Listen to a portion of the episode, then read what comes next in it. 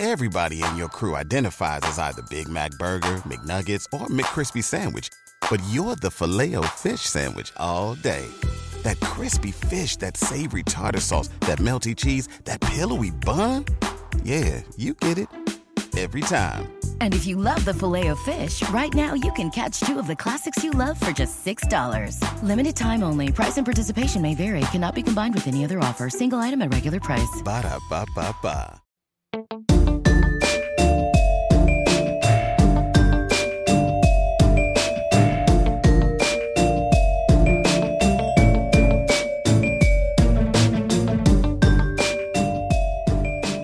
Hello, everybody. Welcome back to Crime Weekly. I'm Stephanie Harlow. And I'm Derek Levasseur. So today we are continuing on with the Aaron Hernandez series. We are on part 3. But before we dive in, we just really wanted to tell everybody thank you, first of all, for, coming to CrimeCon. And if you were at CrimeCon in Las Vegas this past week, thank you for coming up to our booth. Thank you for saying hi. There was hugs all around. It was a great time. I mean, I feel like it was crazy because we had a line from our booth, like kind of going around almost the whole weekend. And the first day when it was happening, I was like, that line of people isn't here for us, because that didn't happen last year. And it was just hard to believe that there was people lining up to talk to us and say hello to us. And that was really touching and humbling. And we really appreciate that. Yeah. Really nice to meet you guys in person. We also had the Crime Weekly meetup. We did it off the strip. We had about 60, maybe 50, 60 people there, all Crime Weekly people who had used our code. We had some good food, some good laughs. Derek might have got a little tipsy. I might have been stumbled off the sidewalk as I was walking back to my hotel, but it was a really good time. Loved meeting you guys. It really drives home the point that when we're having these conversations, not only with each other, but we're also having them with you. And it's nice to meet you in person and get to kind of interact, not on a business level, but just on a personal level, which is always cool. So that's fun. Also, this is our first episode we're recording after the release of Criminal Coffee. To be frankly honest with you, it exceeded our expectations. I had a goal in mind of what I thought would be good, way beyond that. And in fact, our roaster and the bag manufacturer was not expecting this demand, the amount of orders we had. So there might be a slight delay on shipping. I won't bore everybody with the details here, but if you ordered already, you should have already received an email or receiving one. This isn't your fault. We're going to be taking care of you guys on the back end with a discount code. So just be on the lookout for that. But again, thank you so much. This is a dream of ours. We're a small business and we're just getting started, and it would not be possible without you guys. So thank you so, so much for the love and support and making it possible. Yeah. And I mean, it's great. I can't wait for you guys to get the coffee, because it is so good. I was drinking it all day on Monday, and I just thought that it was excellent. I thought that I wanted to keep making it. In fact, I was a little annoyed because I didn't want to dip into 2 bags on the same day, but I ended up doing that. And now I want more Criminal Coffee because now I'm rationing it because the shipping times are, lengthening out. And I'm over here I need to order mine now because I need to get some in quickly because I really don't want to drink any other coffee. It is really, really delicious. It's got a great taste. It's not bitter. It's very smooth. Really hits nice. I can't wait for you guys to try it out. And when you do get your Criminal Coffee, if you could go ahead and tag us, #CC mugshot with a picture of you and your coffee so we know what you're thinking of it and how you like it. We really appreciate that because we really want the feedback. Absolutely. We appreciate it. Check it out. Like I said, I don't even have the coffee myself. She's not lying. No bull. We do not have the coffee ourselves. There's such a shortage on it. It is coming, though. It is coming. And as soon as it gets here, Stephanie, myself, our spouse, everyone will be packing it up. So trust me, as soon as we have it, you will have it on its way to you. So let's talk about how paranoid Aaron Hernandez became after someone shot Alexander Bradley in the face, someone who Bradley claimed was Aaron himself. So for some context and to kind of catch us up in the timeline, Aaron and his high school girlfriend, Shayanna Jenkins, they got engaged in October of 2012. In the following month, they welcomed their baby daughter into the world. Aviel Hernandez was born on November 6, 2012, and the next day at football practice, Aaron told a reporter, quote, "I'm engaged now. I have a baby. It's just going to make me think of life a lot differently and doing things the right way. Now another one is looking up to me. I can't just be young and reckless, Aaron, no more. I'm going to try and do the right things, become a good father, and let Aviel be raised like I was raised, end quote. So when I was reading it, that statement was very telling to me, and I'm sure it is to you as well, because our entire first episode in this series was focused on Aaron's childhood, and we both agreed it wasn't like the ideal childhood. So do you think that Aaron was just saying what he thought the public wanted to hear? Or do you think he did, in fact, have this like rosy image of his upbringing? It's a great question. I think Aaron's probably the only one that can answer that. I would like to think that at this point, he realized he was very fortunate to have a father who was so supportive of his ambitions to be a professional athlete. And you did tell some very good stories about how his father cried at their game with him and his brother DJ. So I do think we all have an ability to focus on the high points and maybe minimize the low points. And based on what you've told me about Aaron's perception of his father and some of the things that he did, it does seem like he was able to compartmentalize those things and look at the bright side, I guess. So yeah, maybe in Aaron's case, that was the situation, but ultimately, who really knows what was going on in Aaron's head and what how he perceived himself and his situation that he was in and how he justified certain things that he did based on what he saw growing up. So you think that he probably was just like, okay, my dad pushed me. He saw my talent. He saw my skill. He fostered it. He helped it grow. I wouldn't be here without him. And yes, he was abusive. Yes, he did these things, but, you know, I'm going to ignore that part of it and just focus on the positives and hopefully try to bring that into my daughter's life. Kind of that thing. Yeah, I think maybe he viewed it as tough love. I'll also say that probably some of the things he witnessed his father do to his mother maybe were very traumatic at the time. But when we fast forward a little bit and Aaron finds out about his mother sleeping with another man, maybe he looks back at it and says, well, you know, now it was kind of warranted. My father knew this was the case. So he finds a way to justify those actions for his father. Not saying I agree with it. I'll tell you, I don't.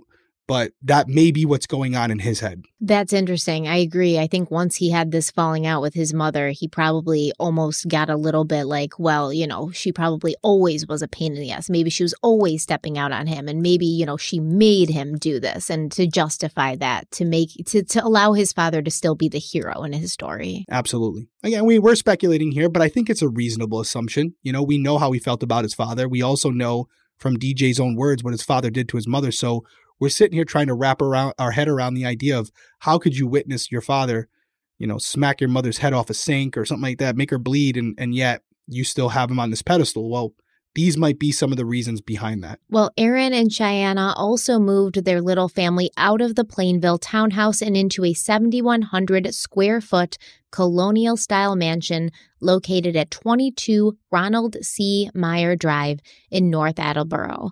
It was a lot of house for just the three of them, with 5 bedrooms, 5 full bathrooms, 3 half bathrooms, a private theater, sauna, and sprawling backyard with a saltwater pool and cabana. This was located in the bougie part of Bristol County, and the house was the perfect way for Aaron to show that he had made it as a professional football player who had just signed a $40 million contract with the New England Patriots. But Aaron was also growing increasingly paranoid, and he wasn't living in his new house long before he had the Fort Knox of security systems installed with surveillance cameras both inside and outside. And it was here in this house that Aaron would spend time with Odin Lloyd, the 27-year-old boyfriend of Shayanna's younger sister, Shania. Now, some people might say that Aaron Hernandez had the upper hand in any relationship that he would develop with Odin Lloyd. Although the two men had a lot of things in common, they were living two completely different lives. Odin Lloyd was a talented football player all throughout high school, and he had planned to continue playing throughout college for Delaware State. But when his financial aid didn't come through, Lloyd was forced to leave school and return home to Dorchester, Massachusetts, where he ended up working for a lawn fertilizer company and playing defense for the Boston Bandits, a semi-professional football team. Odin Lloyd loved football, so he was going to play as often as he could, even if he wasn't doing it in front of a stadium full of screaming fans. Aaron Hernandez practicing with his former team, the New England Patriots. Odin Lloyd's teammates practicing with the semi-pro Boston Bandits. Similar plays, similar moves. But come game day, Hernandez and the Patriots were cheered on at Gillette Stadium by almost 70,000 fans. The Bandits? If you can get maybe 200, you got a big game, hopefully you get 300. The biggest amount you're going to see in the stands, 300 people. Yeah, I would say. They were two men from two vastly different universes. Hernandez had recently signed a new mouthwatering contract worth $40 million. Odin Lloyd? These guys out here, how much do they make per game? No one, for the love of the game. They don't make any money. They don't make no money. I mean, I'm going to be honest, I didn't know a whole lot about football before we started doing the series, so I didn't even know there was semi-professional football teams, and, so I wouldn't obviously know the logistics of how they worked, but it kind of blows my mind that these guys are out there playing, and I mean, not just playing regular games, but going to practices, and they're doing this for no money. Like, they're not getting paid. They're literally just doing it because they loved playing football, and for whatever reason, for Odin Lloyd, it was the fact that, he couldn't afford to go to college. He didn't, he probably didn't get a scholarship from a college like Aaron Hernandez did. He most likely wasn't a star athlete the way that Aaron Hernandez was in high school, but he was still very good at football. He loved football, but he didn't get that opportunity to go to college where you would get then discovered by, the professional football leagues. So it's just a circumstance difference that he's just playing every week because he loves to do it, because he wants to do it. Yeah, makes perfect sense. And I mean, listen, there's a lot of people out there who love the sport that they play, but unfortunately they don't have the God-given talent needed to play at the highest level. Aaron Hernandez was one of those people where even though he probably didn't put everything he had into it, he was just blessed with so much talent. He could phone it in, essentially, and still be that good. Where Odin Lloyd, on the other hand, had that passion, had that drive, was playing for free, and yet just didn't have the talent to play at that next level. So he still played because he loved it. And semi-pro football is no joke. Definitely check out a game in your area if you can. These guys are going full out. A lot of injuries on the field during these games because they're not professional, so they don't know all the tactics. And these guys have full-time jobs, and yet they're out there breaking fingers and stuff, and there ain't no insurance for that. So they're limping into work, and they're getting that work injury the next day to get it covered. Well, it kind of did seem like, hearing from Odin Lloyd's coaches and his teammates and things, he could have had that talent and that skill. But he also, I don't think, had the focus that it was sort of forced on Aaron from being in a legacy family. He came from a family that was all about football. His father was a football player in high school and college, and he sort of was born into this, you're going to be a football player kind of thing. And so therefore he was constantly reminded of that and focused on that. Whereas I believe it was Odin Lloyd's coach who said, he liked the ladies, he liked to kind of have fun throughout high school, and he allowed himself to get distracted. Had he not, he may have exhibited the kind of talent that could have gotten him a scholarship, but he probably didn't have that really strong family pressure and push behind him, because from what I understand, Odin Lloyd was raised by a single mother who had other children. And I know from experience, when you're a single mother with more than one kid running around, you really don't have time to put that focus into one child specifically and nurture their talents and things. So it really does have a lot to do with your circumstances. Yeah. Well, there is definitely two ends of the spectrum there. Who knows why he didn't get to that level, but we've discussed Aaron's father at length. As you just mentioned, he was pushing him very hard to be the best he could be, where Odin didn't have that driving force, that person to look up to as far as the football field was concerned. Yeah. And of course, as someone who loved football, Odin Lloyd knew who Aaron Hernandez was, and he was a big fan. And the two men had first met in August of 2012 when Aaron gave Shayanna a skybox at Gillette Stadium for her birthday. It turned out that Aaron and Odin had more in common than just football. They both also loved to get high, hang out, and play video games in the basement. And basically, during those visits, a typical pattern would be that Aaron and Odin would hang out, and you would hang out with your sister or other family members. Yes. And some of the activities that Aaron and Odin would do would be to smoke marijuana? Correct. Did it appear to you that they were enjoying each other's company? Yes. I want to say something because this is something that I've experienced, and maybe that wasn't the case here, but you've already said it. Shania and Shayanna were sisters. So obviously Shayanna's dating Aaron. Shania's dating Odin. So naturally, when the two sisters get together, the boyfriends or the husbands are going to hang out as well. So I don't necessarily know if this was a natural connection. This was something that was due to circumstance where Aaron and Odin became close or acquaintances because of the sister connection. I think that's important because I don't want people assuming as we tell this story that Odin was someone that he grew up with and was like a connection that he developed on his own. This was kind of forced together, and it worked. You know, they were like you had just said, they smoked together, probably drank together, played video games. So it worked because they had some things in common. But I think it's very important to acknowledge that if it weren't for the two sisters being related, Odin probably never comes into Aaron's life.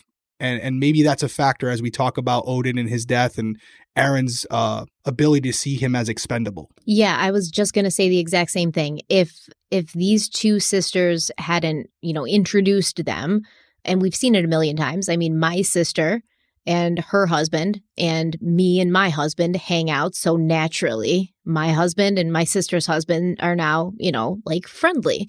And they find as they hang out that they have things in common and they like to do things together and et cetera, et cetera. But had my sister and I not introduced the two of them, they never would have crossed paths. They never would have met. They are from two different backgrounds, two different worlds. They never would have known each other. So it is important. I think that, going forward, Aaron and Odin would have become brothers. That's a brother-in-law relationship that's also not like a necessarily friendship relationship because you don't always like your family. You're just kind of stuck with them and you make it work and you get along. But I mean, it seemed at first it was sort of casual and they liked each other. They hung out. They had things in common. But I do also think, like I said, there was a little bit of an imbalance because Odin knew who Aaron was before he met him. Odin was a fan, obviously.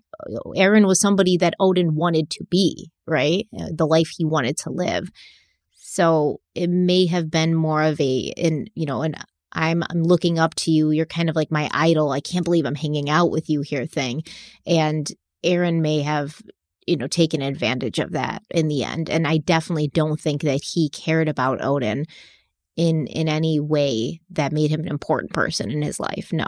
Yeah, I agree. He might have sensed that he's more of a, I got to hang out with him because my fiance wants me to be nice and I can tell he's a fan.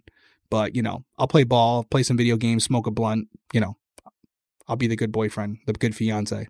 Yeah, so the women are upstairs drinking wine, cooking, whatever, and the men are just like, well, we don't want to be here with the ladies, so I guess we'll just go off. And it's just kind of this thing that, yeah, they're together.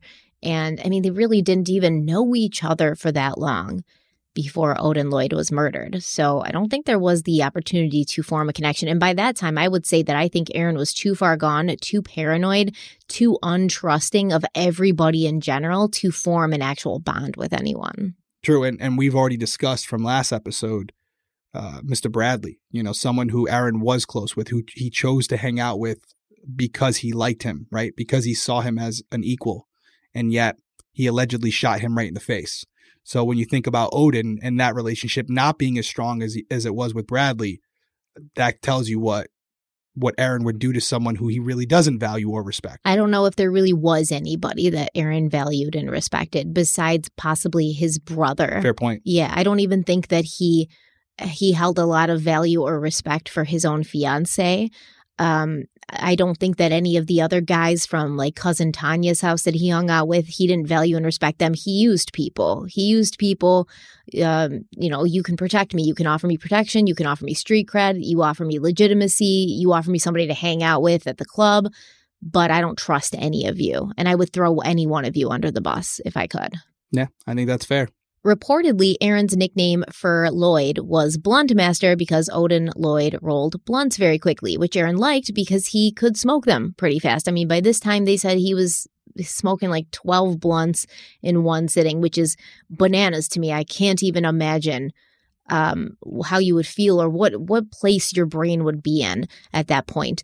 But Odin Lloyd was not just Shayanna Jenkins' boyfriend. He was not just Aaron's friend who could roll blunts really fast. He was a real person. He had a history. He had many layers to him. Odin was raised by a single mother, Ursula Ward, who struggled all her life to provide for her children. And Odin was Ursula's only son, and he was her pride and joy. She referred to him as one of those kids whose smile could just light up your world. And unlike Aaron, Odin seemed to have true, really tight bonded friendships from childhood. Kids he grew up with, came up with, who he was with throughout high school, who he would go on to play, football with, people who trusted him, people who he trusted, people who would go to bat for him. And all of these people had nothing but amazing things to say about him after his death. And Ursula, Odin's mother, she was happy that Odin had met someone who he could be serious about and, maybe settle down with, because he had told her that Shayanna Jenkins was the one and she was going to be his wife one day. And eventually, Ursula grew to love Shayanna like she was her own daughter. We're going to take a quick break and we'll be right back.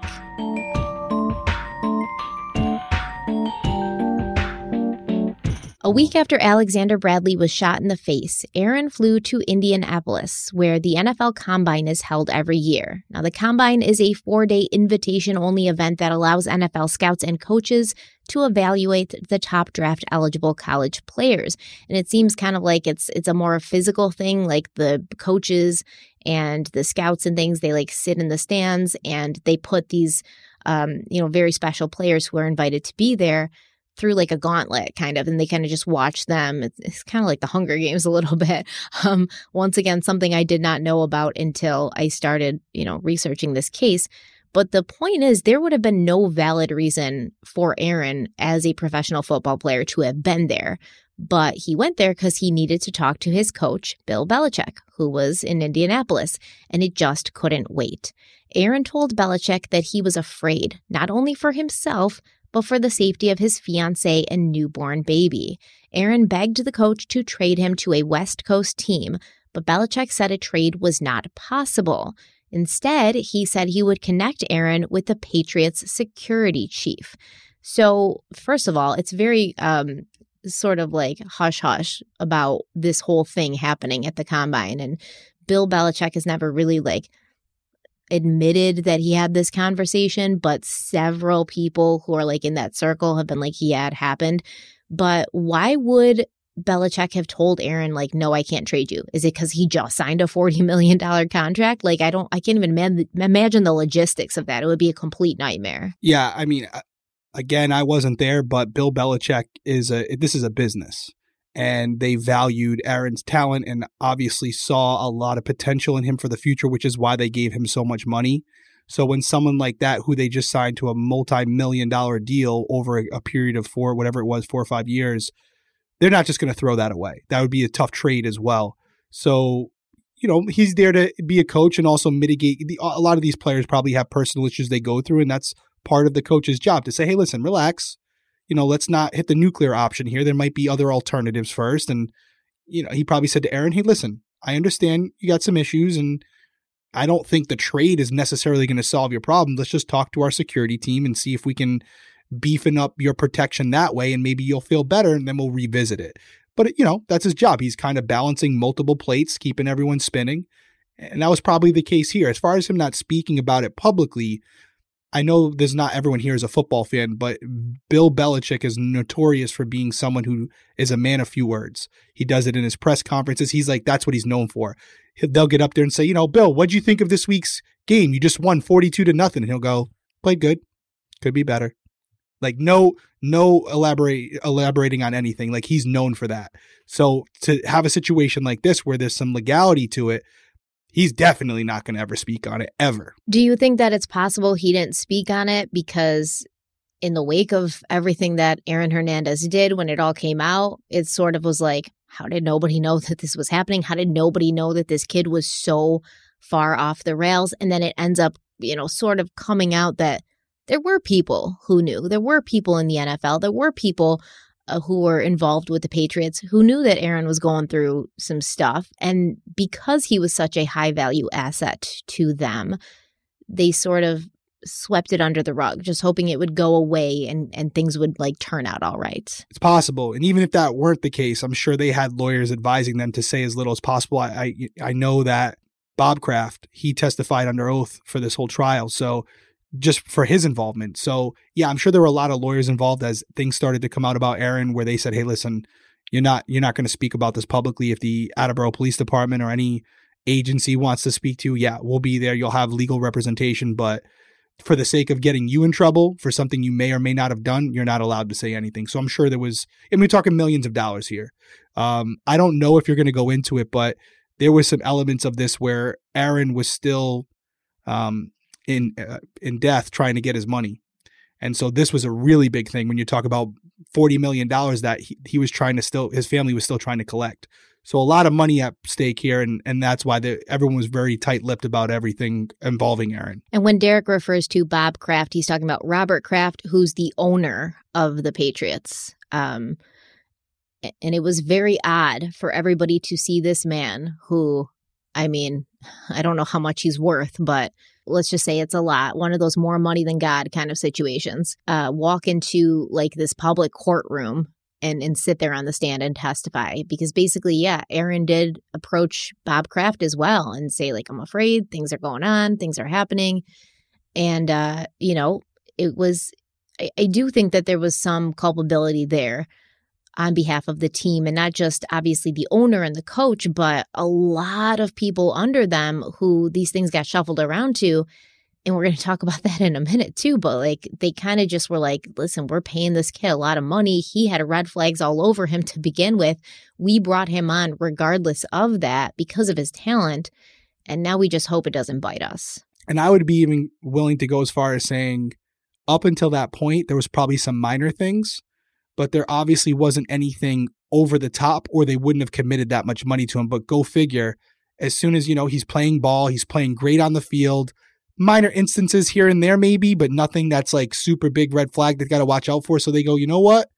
You stayed true to your word. You've been pretty well behaved. Let's give you a big deal, reward you for your services on the field. And as soon as they do, all this happens. So now they're probably going, oh my God, we just committed all this money. Now this happens. Great. And you know, just like any job, you give someone a big contract for multiple years and you're obligated to pay that money. I'm sure there was some guaranteed money already given to them. Yeah, you're going to try to solve that problem without losing that asset, because that's really what the NFL is. Let's call it what it is. Do they care about the players? Maybe a little bit, but ultimately these guys are performing a service. Their assets on the field. They're just trying to mitigate the stuff off the field so it doesn't affect the on the field play. That's really all they care about. It's about the bottom dollar. Yeah, I do feel like maybe there's a little buyer's remorse happening at this point. yeah, absolutely. Yeah, right. Exactly. Well, in the week between Bradley's shooting and this unorthodox request, because this is a very unorthodox request, right? A player's not going to be like, thanks for the $40 million contract as like this brand new, you know, NFL player. But like, now I want to move teams completely and go across the country. This is really unheard of. I probably think that the Patriots didn't even know what to make of it when it happened. But between Bradley shooting and this request, there had been a flurry of texts exchanged between Aaron and Alexander Bradley that had clearly made Aaron feel that leaving the East Coast was the only way he could be safe. On March 2nd, Bradley texted Aaron accusing him of shooting him and leaving him for dead. And Aaron then changed Bradley's name in his contacts to Lies.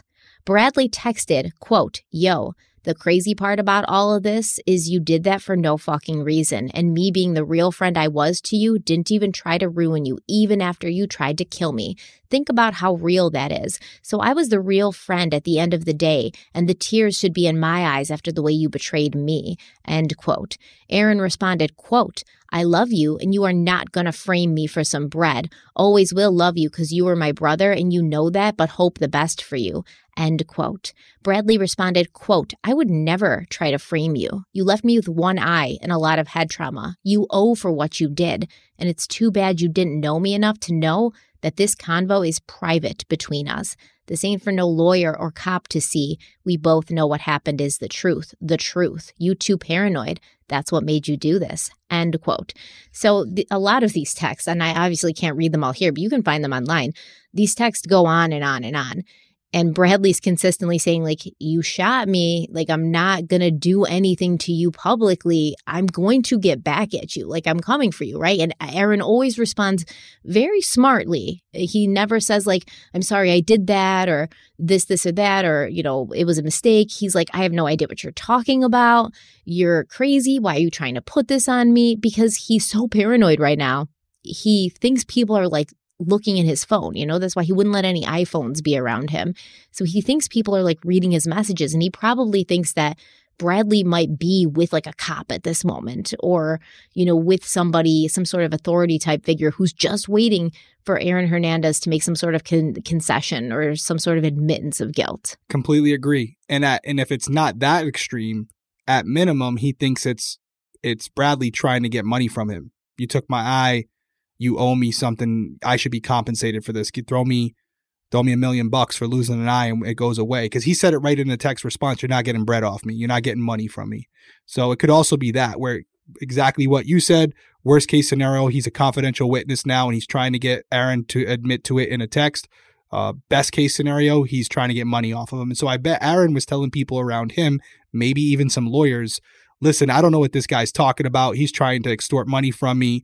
And, you know, I'm just going to tell him in the text and to everyone that I know, he's lying. I'm going to get in front of this and make sure people know that when they start hearing about this, it's all a cash grab. Yeah. And you can see in these texts, Aaron's like, I love you, man. Like, why are you doing this? You know, like, we're so close. You know, I still remember, like, I was watching videos of us hanging out the other day, and he's talking like nothing happened. And Bradley's getting pissed, and he's like, what are you talking about? You shot me in the face. Right. Like, we were both there, you know. And Aaron's like, man, you need some help. Like, I hope you work everything out. Like, so Bradley's getting more pissed because Aaron is just not budging at all. He's not saying anything to admit it. And I truly think that, you know, Bradley didn't initially want to get any money from Aaron. I think he wanted to kill him. He admits to this in court. He said, no, I wanted to take him out myself. That's why I didn't tell the police. So he's getting mad because he wants to like have a real kind of, I guess, man-to-man conversation with Aaron. Like, you did this. Like, why'd you do this? And Aaron's just like, I love you, man. You know, what's going on? Why are you doing this to me? And Bradley's getting like significantly more agitated with every text. Yep. Definitely see that. So after Bill Belichick told Aaron that he wasn't going to be traded, Aaron turned to his agent, Brian Murphy. Now, Murphy would also later testify about Aaron's rising paranoia, saying, quote, there were several occasions where we would be at Gillette Stadium or we'd be at a restaurant near the stadium, and he was afraid someone was following him or that someone was going to attack him, end quote. Aaron did eventually tell his agent, who was the president of the athlete's first agency, that Bradley was threatening him, so Murphy called Alexander Bradley's attorney and tried to quietly settle the disagreement between the two men. Now, at this point, Brian Murphy was well aware that Alexander Bradley was accusing Aaron Hernandez of trying to kill him. He was also aware that Bradley was threatening Aaron, but he did not tell anyone, not anyone affiliated with the Patriots or law enforcement. What do you think about that? Well, it's for contract reasons, more than likely, because in your contract, you know, we're talking millions of dollars. It's a lengthy contract. And in there, there is a conduct unbecoming, something that would violate the contract that you signed and may ultimately result in a loss of finances, a loss of money, because now you're in violation of said contract and therefore they're no longer obligated to pay you. So I'm sure he was very concerned about that, having this get out, having this become a situation where the Patriots come back to him and say, hey, based on what happened, you know, we're going to need that money back, whatever we paid you already, because now you're not living up to your end of the agreement. I'm sure that's a concern for all these athletes. Whenever they're accused of something, whether they did it or not, you know, the teams, because again, it's all about the bottom dollar, whether the teams believe the allegations or not, trying to use that as leverage to get some of their money back and get a discount on the player they just paid for. Oh, I'm sure there was some sort of like morality clause or something, right, in his contract. Yeah, of course. For sure. If it defames the team, if it makes them look bad in any way, there's probably penalties associated with it. Just like any job, just like you and I, you know, and everybody who's under a contract, you got to be held responsible for that because you're obviously identified with other brands. But Aaron's life is in danger, okay? Aaron is saying, I did not do this. I can prove I didn't do this. And he says this to Alexander Bradley in the text. I can prove I didn't do this. In a court of law, I can prove that I didn't do this. I didn't do this. And he's being threatened. His life is being threatened to the point where he wants to go across country. And you don't think at any point that Brian Murphy would behoove him to like call the police? Hey, this kid's life is in danger. Like, if you're dead, it doesn't really matter how much your contract is worth or how, you know, much the Patriots are going to be upset because you're not playing any games and you're not making any money because you got taken out by some dude who's exacting his revenge. So don't you think that there should have been some sort of law enforcement presence like brought in at this point? You know, it's kind of irresponsible if he's such a big asset that you just leave him out there unprotected while some street guy is threatening to kill him. No, I agree. I wonder what the conversations were behind closed doors. Based on what you've told me about Aaron so far, my assumption would be Aaron's going to him, telling him he wants out of New England. And then when his agent's saying, well, we should probably get law enforcement involved, Aaron's, because he's by the code, he's not a snitch. It's like, nah, I don't want anything on paper. I don't want to go to the police. I just want out of here. Get me out of here. I don't know if that happened, but just a little, because we weren't part of that conversation. Could there have been a situation where this agent suggested they get law enforcement involved? It's potential that could have happened. And based on Aaron's code and his how much he valued the perception of others as far as his street, you know, his street credit, obviously going to the police is not something that's frowned upon by these types of individuals. So he might have wanted to avoid that. Well, Aaron ended up hiring an old friend from his aunt's house to act as his private security guard night and day. And this friend was Ernest Beau Wallace. Additionally, Bill Belichick arranged for Kevin Anderson, a Patriots staffer, to work with Aaron in finding a temporary living space for him and his family to relocate to until whatever threat that pursued him went away. Kevin Anderson would later say that he believed Aaron would want someplace obviously big enough to accommodate his family, nice enough to replace like the high security mansion he was living in, and with enough security to make him feel safe. But when he texted Aaron on April 9th asking when he would have time to check out some houses, Aaron told him, like, listen, I want something simple. I just want a fully furnished apartment off a main road. And I want it by April 15th. This is April 9th that he says this. Like, basically, I want this apartment next week. So confused, Kevin Anderson responded, quote, you mean April 15th? I always understood the plan was for you to see them. I can't just pick one, end quote. Aaron told Kevin Anderson, it doesn't have to be a nice place. I just want it ASAP. The Patriots ended up renting a condo in Franklin, Massachusetts for Aaron. It was not heavily secured. It didn't even have a security gate. It was just a basic condo that the prosecution would later claim in court was intended to be used as a flop house, not as a safe haven. Because basically what Aaron did with this apartment was he really didn't ever bring his fiance or his baby there. He brought his friends from, you know, his aunt's house, and he would smoke pot, and like the neighbors would later say, like, we just smelled this skunky smell all the time and we didn't know what was happening, you know, and they just basically would go there, smoke pot. Sometimes he would bring women there, and he basically kind of used it as like a man cave, and there's no security at this place. It's just like your basic apartment complex. There was no safety there. There was way less safety and security there than he had at his house. Very contradicting, right? You know, you think about it. He's so concerned about his safety and the safety of the people he cares about the most, which is his daughter and his fiance. And yet, if he was concerned about some type of drive-by or home invasion where Bradley was going to make his way up there and, you know, go into the house where he knew Aaron was laying his head at night, well, Aaron wouldn't be there, but the people he quote unquote cared about would be. There's a drive-by. The only people that potentially could be hurt would be his daughter and his fiance. Not really the way you would assume he would conduct himself if that's really what he was concerned about. So it really makes you wonder what the agenda was when he started going to Bill Belichick and he started going to his agent.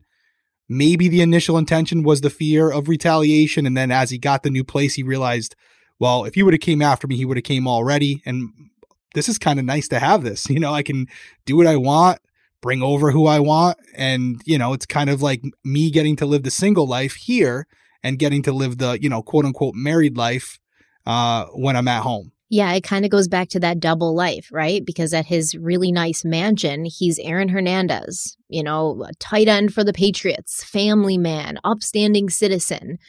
And when he's at his Franklin apartment, He's Aaron Hernandez, guy off the streets, hanging with the thugs, smoking weed, playing music, you know, being like just a normal guy that he wants to be. And this way he can live this double life without anybody asking too many questions, because his other house, the nice house, was in a really nice upscale neighborhood. He can't really be doing the things that he wants to do there, even though you'd think he could, because it's a huge house. It's got privacy. I mean, he can probably do whatever he wants, but maybe it was about his fiance not knowing. Maybe he didn't want to bring that kind of element around his daughter. Who knows? I really can't tell you why. It's so bizarre. I have no response. I'm pretty confident based on what we'll find out about Shania down the road. She wasn't too concerned about him doing drugs or anything or playing video games in the house. So my hunch would be it was probably about women. She wasn't really concerned about him doing much of anything, and she'd caught him cheating on her before. So, yeah, it might have been about women because this gives him the freedom. I wonder if she even knew about this place. I'm going to have to look into that. I would probably say if she did, he had a way to justify it, or probably didn't at all. But you just said it too, right? She caught him cheating, so she clearly wasn't on board for it. So it was one of those things where she might have known things were going on, but he was trying not to just, you know, throw it in her face, because from what we've heard in court testimony and stuff, she really wasn't concerned about some of his other extracurricular activities, who he was hanging out with, what substances he was using. I think it would really come down to him being a very attractive dude, millions of dollars, fans throwing themselves at him every single day, and him wanting to capitalize on that without being held accountable by his fiance. Yeah, I mean, and we're going to get into this, obviously, but there is a lot of speculation that his fiance knew a lot more about more of his extracurricular activities than people would think. And she was kind of really like down for it and covered for him and helped him in situations where I think a logical person probably wouldn't have. But like you said, you know, she had a lot to lose in this situation. That's right. I mean, it really didn't matter, though, that he was being threatened and he didn't have a super secure place to live, because all of this was happening during the NFL offseason. And Aaron and Shayanna had basically moved to Hermosa Beach in California. Now, Aaron would tell people that he had done this to be closer to Tom Brady, who at that time spent a good chunk of his offseason with his wife Giselle in L.A. But really, Aaron was doing everything in his power to avoid the East Coast for as long as humanly possible. It was at his beach house overlooking the Pacific Ocean where the Hermosa Beach police received a call from Shayanna Jenkins on March 25th. She wanted an ambulance sent to the house, and she told the dispatcher that Aaron had purposely cut himself on his hand and was losing a lot of blood. Now, what would you think if you're the dispatcher and this woman says he cut himself, he's bleeding a lot? You're going to think that he tried to take his own life. Cut his hand, I would be thinking possibly that, although cutting your hand wouldn't usually kill you. I would also think there was possibly a domestic dispute. That would be the two things that would come to mind. Well, what had actually happened was Aaron and Shayanna had gotten into an argument, and Aaron had punched his fist through a window. 911, may I help you? Hi, I need an ambulance immediately. Okay, what's the address? What's going on? He's losing a lot of blood. He cut himself. Okay, where did he cut himself? On his wrist. How old is he? He's 23. Did he do this on purpose? Yes. Both wrists or just one? One. Are you sending someone to someone in San Diego? Ma'am, I'm making up the call right now. You need to be calm. Okay, well, has he ever tried to do this before? No. No, this is his first time? Yes. Okay, has he ever threatened suicide or anything in the past, or no? No. Okay, so what made him do this tonight? So we got into an argument. Okay. So you guys got in an argument and that's why he did it? Yes. Okay, well, I made up the call. I have police and I have paramedics on the way, okay? Do you guys have something over the cut to put pressure on it? Yes, he has a towel. Okay. Okay. Are you his girlfriend? Yes, his fiancée. You're his fiancée, okay. Has anybody been drinking tonight? Yes. You guys both have, or him? Or just him? No, just him. Just him? Okay. Has anybody been doing any drugs? No. Okay. You don't have any weapons or anything, do you? Was it a kitchen knife you used? No. No, it wasn't a kitchen knife, or yes? No. What did he use? He broke his arm, or he cut his wrist on the window. So did he break a window? Yes. Okay, so did he take like a piece of the window and cut his wrist with it, or he punched the window and he did on accident? He punched the window in. Okay, well, you didn't tell me that before. You made it seem like he cut himself. Bleeding. I don't know how many ma'am, these are questions police and paramedics need to know when they get somewhere, okay? All right, if you understand that you need to, answer the questions, okay? Right now, Robert, and I just can't stand the questions you're asking. Okay, well, I'm sorry, ma'am, but these are questions. On the phone, then give me someone nicer. Ma'am, I'm sorry, but these are questions we have to ask. I already told you I have paramedics and I have police on the way, okay? Why are we still talking then? Because I just told you, ma'am, because these are questions they need to know. Right, but these are things they need to know before they get there. All right, so let me weigh in on this, because I've been critical of dispatch in the past. The reason the dispatcher is acting the way she's acting is very obvious, because Cheyenne's not telling her the full story. And it's very important for police to know what they're walking into, and for first responders in general.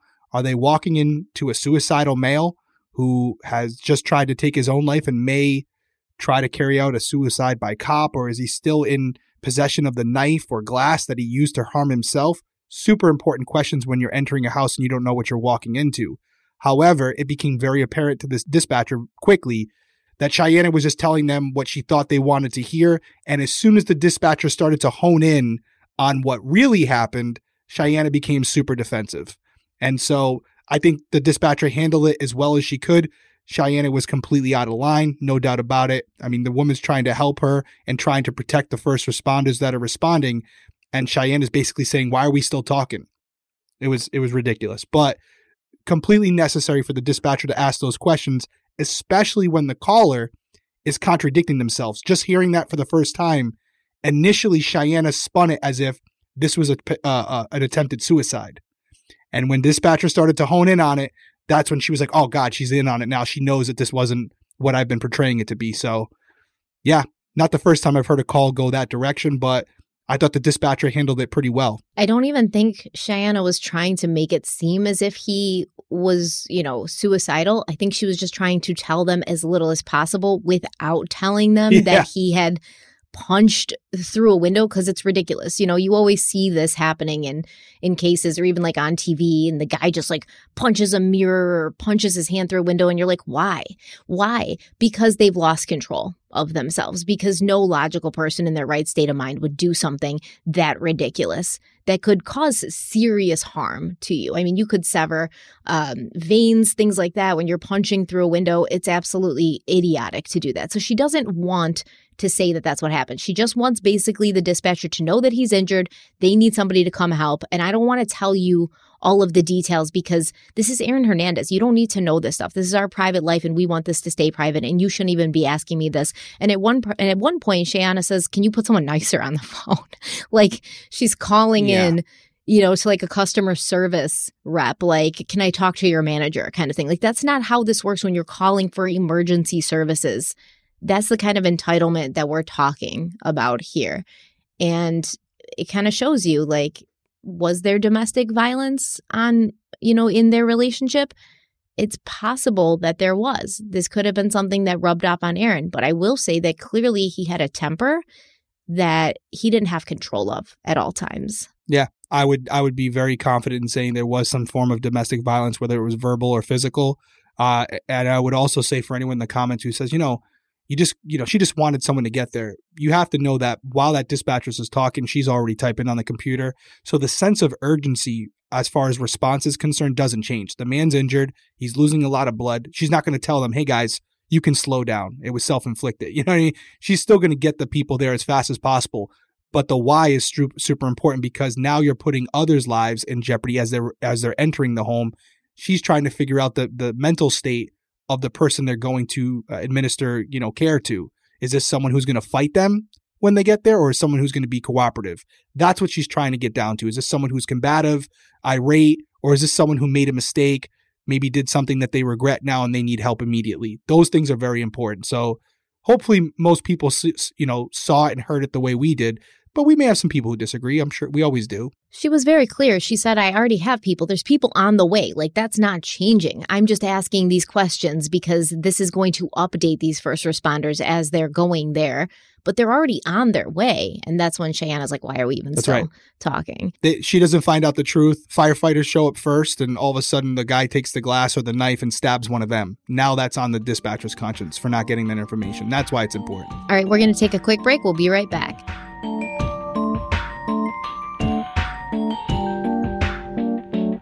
Again, on April 2nd, police officers were dispatched to Aaron's Hermosa Beach home after neighbors heard yelling and things being thrown around in the house. The incident was closed with a report that, quote, female will pack some stuff, male has left and will come back later, end quote.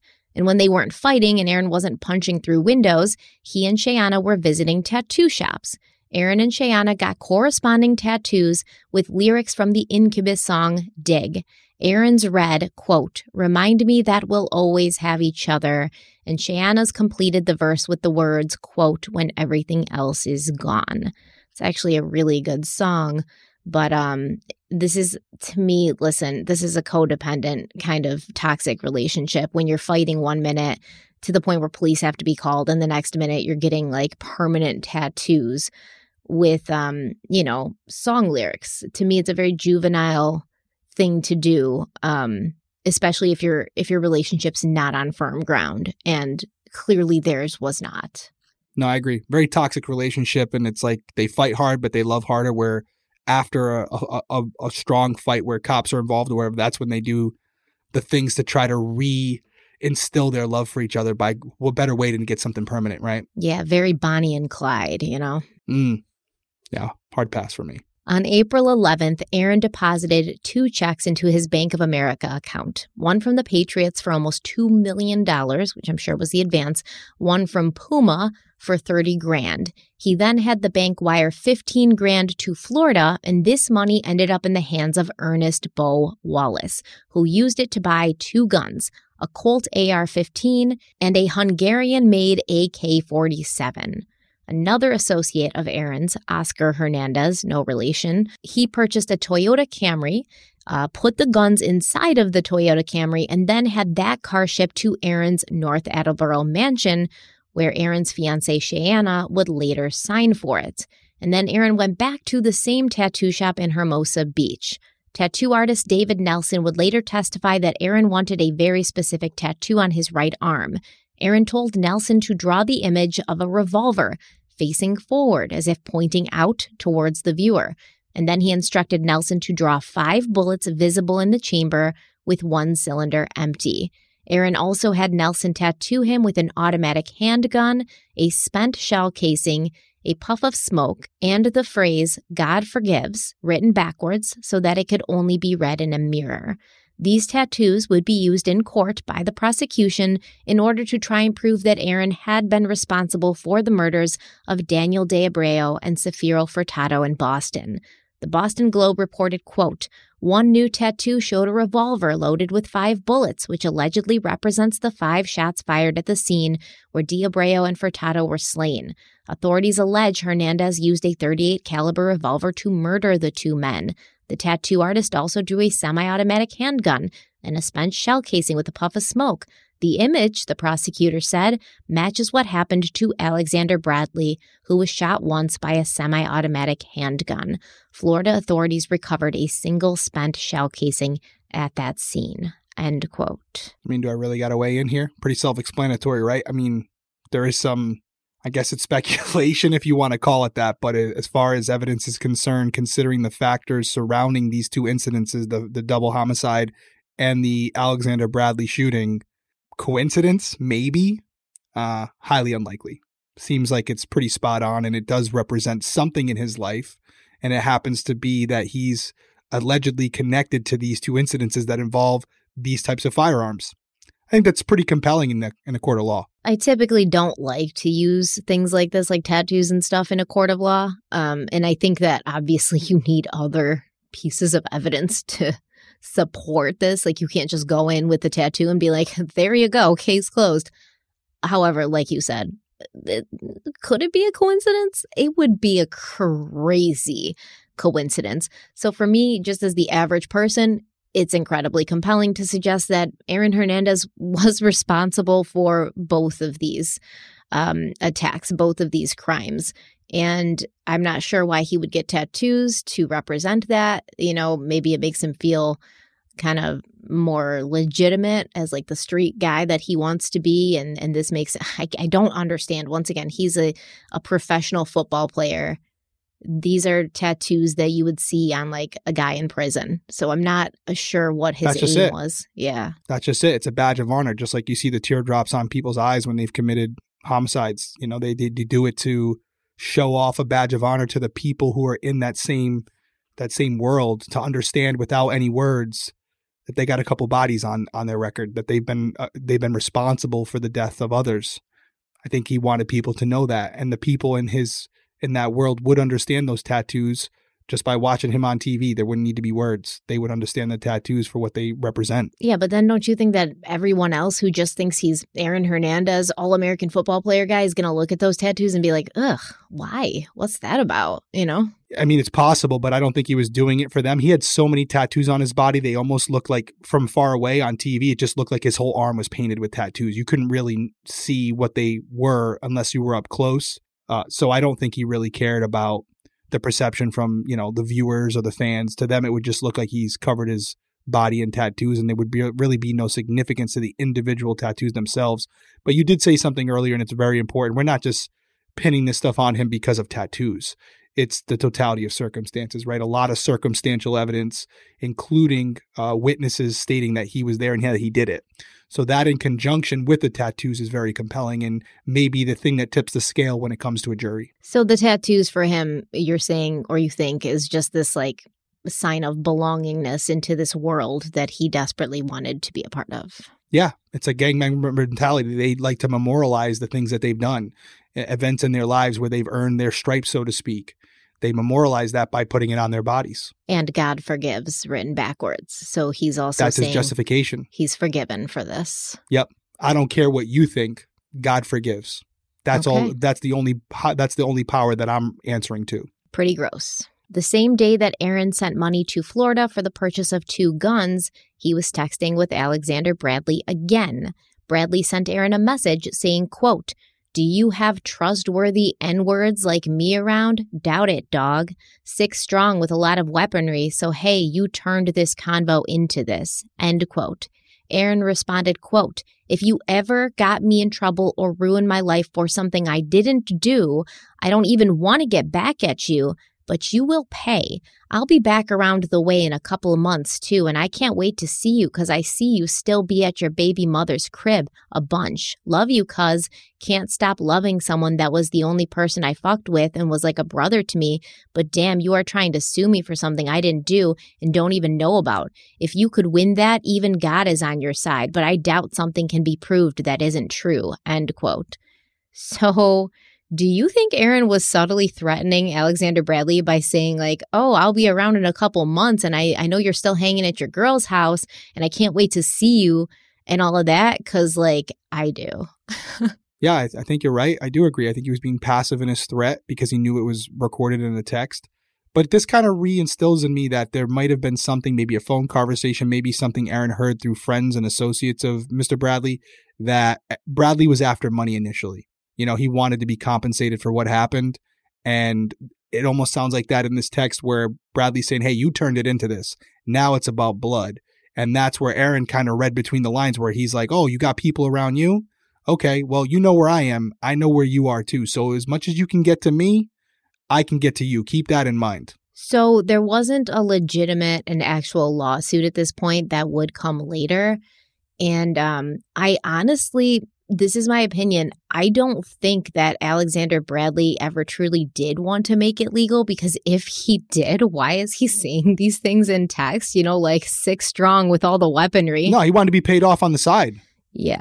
Yeah. He wanted cash. He wanted a duffel bag full of cash, and then it would have been squashed. That would have been the end of it. Which at that point, if you're Aaron Hernandez, like, give him the duffel bag full of cash. You shot him in the face, allegedly. And if that's going to like get you, you know, to a place where you feel safe and you don't feel like you got to run and hide to California, then like give him the money if that's it. But he may have also been so paranoid. He's thinking, well, this extortion's just never going to stop. Like he'll be wanting more later. I don't know what's going through his head. You also could see it as an admission of guilt. Like this could be a setup where The cops are in on this, and as soon as Aaron drops the duffel bag, they arrest him for attempted murder. You know, because he's trying to pay off a who knows? Who knows what was going through his head? But these are all thoughts that I'm sure were running through his mind as he was considering what was the best option for him. Well, Alexander Bradley seemed to think that Aaron was threatening him. And like I said, I definitely do, too, because he went on to say, quote, "Here you go, threaten again. You know that you don't scare me, though. If you knew how G'd up I am, you wouldn't even say that," end quote. What does G'd up mean? It doesn't mean like I've got guns, I've got people, like I have. Nah, he's got his crew with him. He's got so many dudes around him. He's G'd up. He's got his G's with him, and they're rolling deep. He's got a lot of people around him. Okay, so according to James Patterson's book, All American Murderer, Bradley then went on to tell Aaron that he had several guns, 4 bulletproof vests, and plenty of friends who knew how to use these things, writing, quote, "If you think them wolves ain't on deck, then try what you gotta try," end quote. This is so ridiculous. This is so ridiculous that grown men are having this kind of conversation. In text. No, exactly. Like, what are we doing here? What are we doing here? So from California, Aaron got in touch with his private security guard, Beau Wallace, who was in Florida at this point, and he had Beau place an order for a used armored Ford Expedition to the tune of $120,000. And while all of this is happening, Aaron is communicating with people from his regular life, people like Tim Tebow, who texted him on April 10th, saying he was sorry that Aaron was unable to make it to his annual charity event in Florida. Aaron said he had just had surgery and he didn't feel like he should be flying. Now, in fact, Aaron did have surgery on March 27th to repair his shoulder, which had been injured during a game. And, you know, so that was true. But the whole "I don't think I should be flying" thing, not really true. And, you know, as casual and happy-go-lucky as could be, Aaron responded to Tim Tebow, quote, "Yes, would have been great to catch up, and I'm sure I'll be there next season, but no reason why we can't catch up sometime if you wanted. Love ya, and hope everything works out for you at the event," end quote. He's like, in conversations with Alexander Bradley, he's over here, like, completely using, like, you know, gang lingo and talking completely differently. And when he's talking to Tim Tebow or people from like his professional life, he's all like, "Cannot wait to see you. Love you. Hope everything works out for you." It's just so crazy to me. Double life, like you said earlier. 2 days later, Aaron was communicating via text with his financial advisor, Steve Vojovich, who gave him the good news that Aaron's bank account was now up to $4.4 million. And Aaron responded with, quote, "That's tight. And I get $500K for workout bonus," end quote. This 23-year-old young man was truly living a double life, and it really stresses me out to think about the effort that it must have taken to keep both of his faces on at the same time all the time. Like, at any point, he could get a text from Alexander Bradley talking about being G'd up and the wolves are on deck, and he's got to slip into, like, street mode, and then he's getting a text from Tim Tebow about a charity event, and he's got to slip into, like, professional football player mode, and it feels exhausting. Exhausting. Oh, I could only imagine. That's why the guy was probably self-medicated and on marijuana and doing all these other things to try to take his mind off of it, because what a way to live, right? When you can't put your head on your pillow and get a good night's sleep, because that could be the night when the retaliation happens. And let's be honest, like, obviously Bradley was his biggest issue at that point, but this isn't the first person he's crossed. He knows what he's done in the past if he did it. And so he has to know that there could be someone out there, a sibling, a cousin of one of these other individuals, who also knows he was involved and is not going to go to the police. And so everywhere he goes, even the people he's unaware of, he has to constantly be on alert for that person who may be looking to, you know, carry out the retaliation for a loved one that Aaron was responsible for taking from them.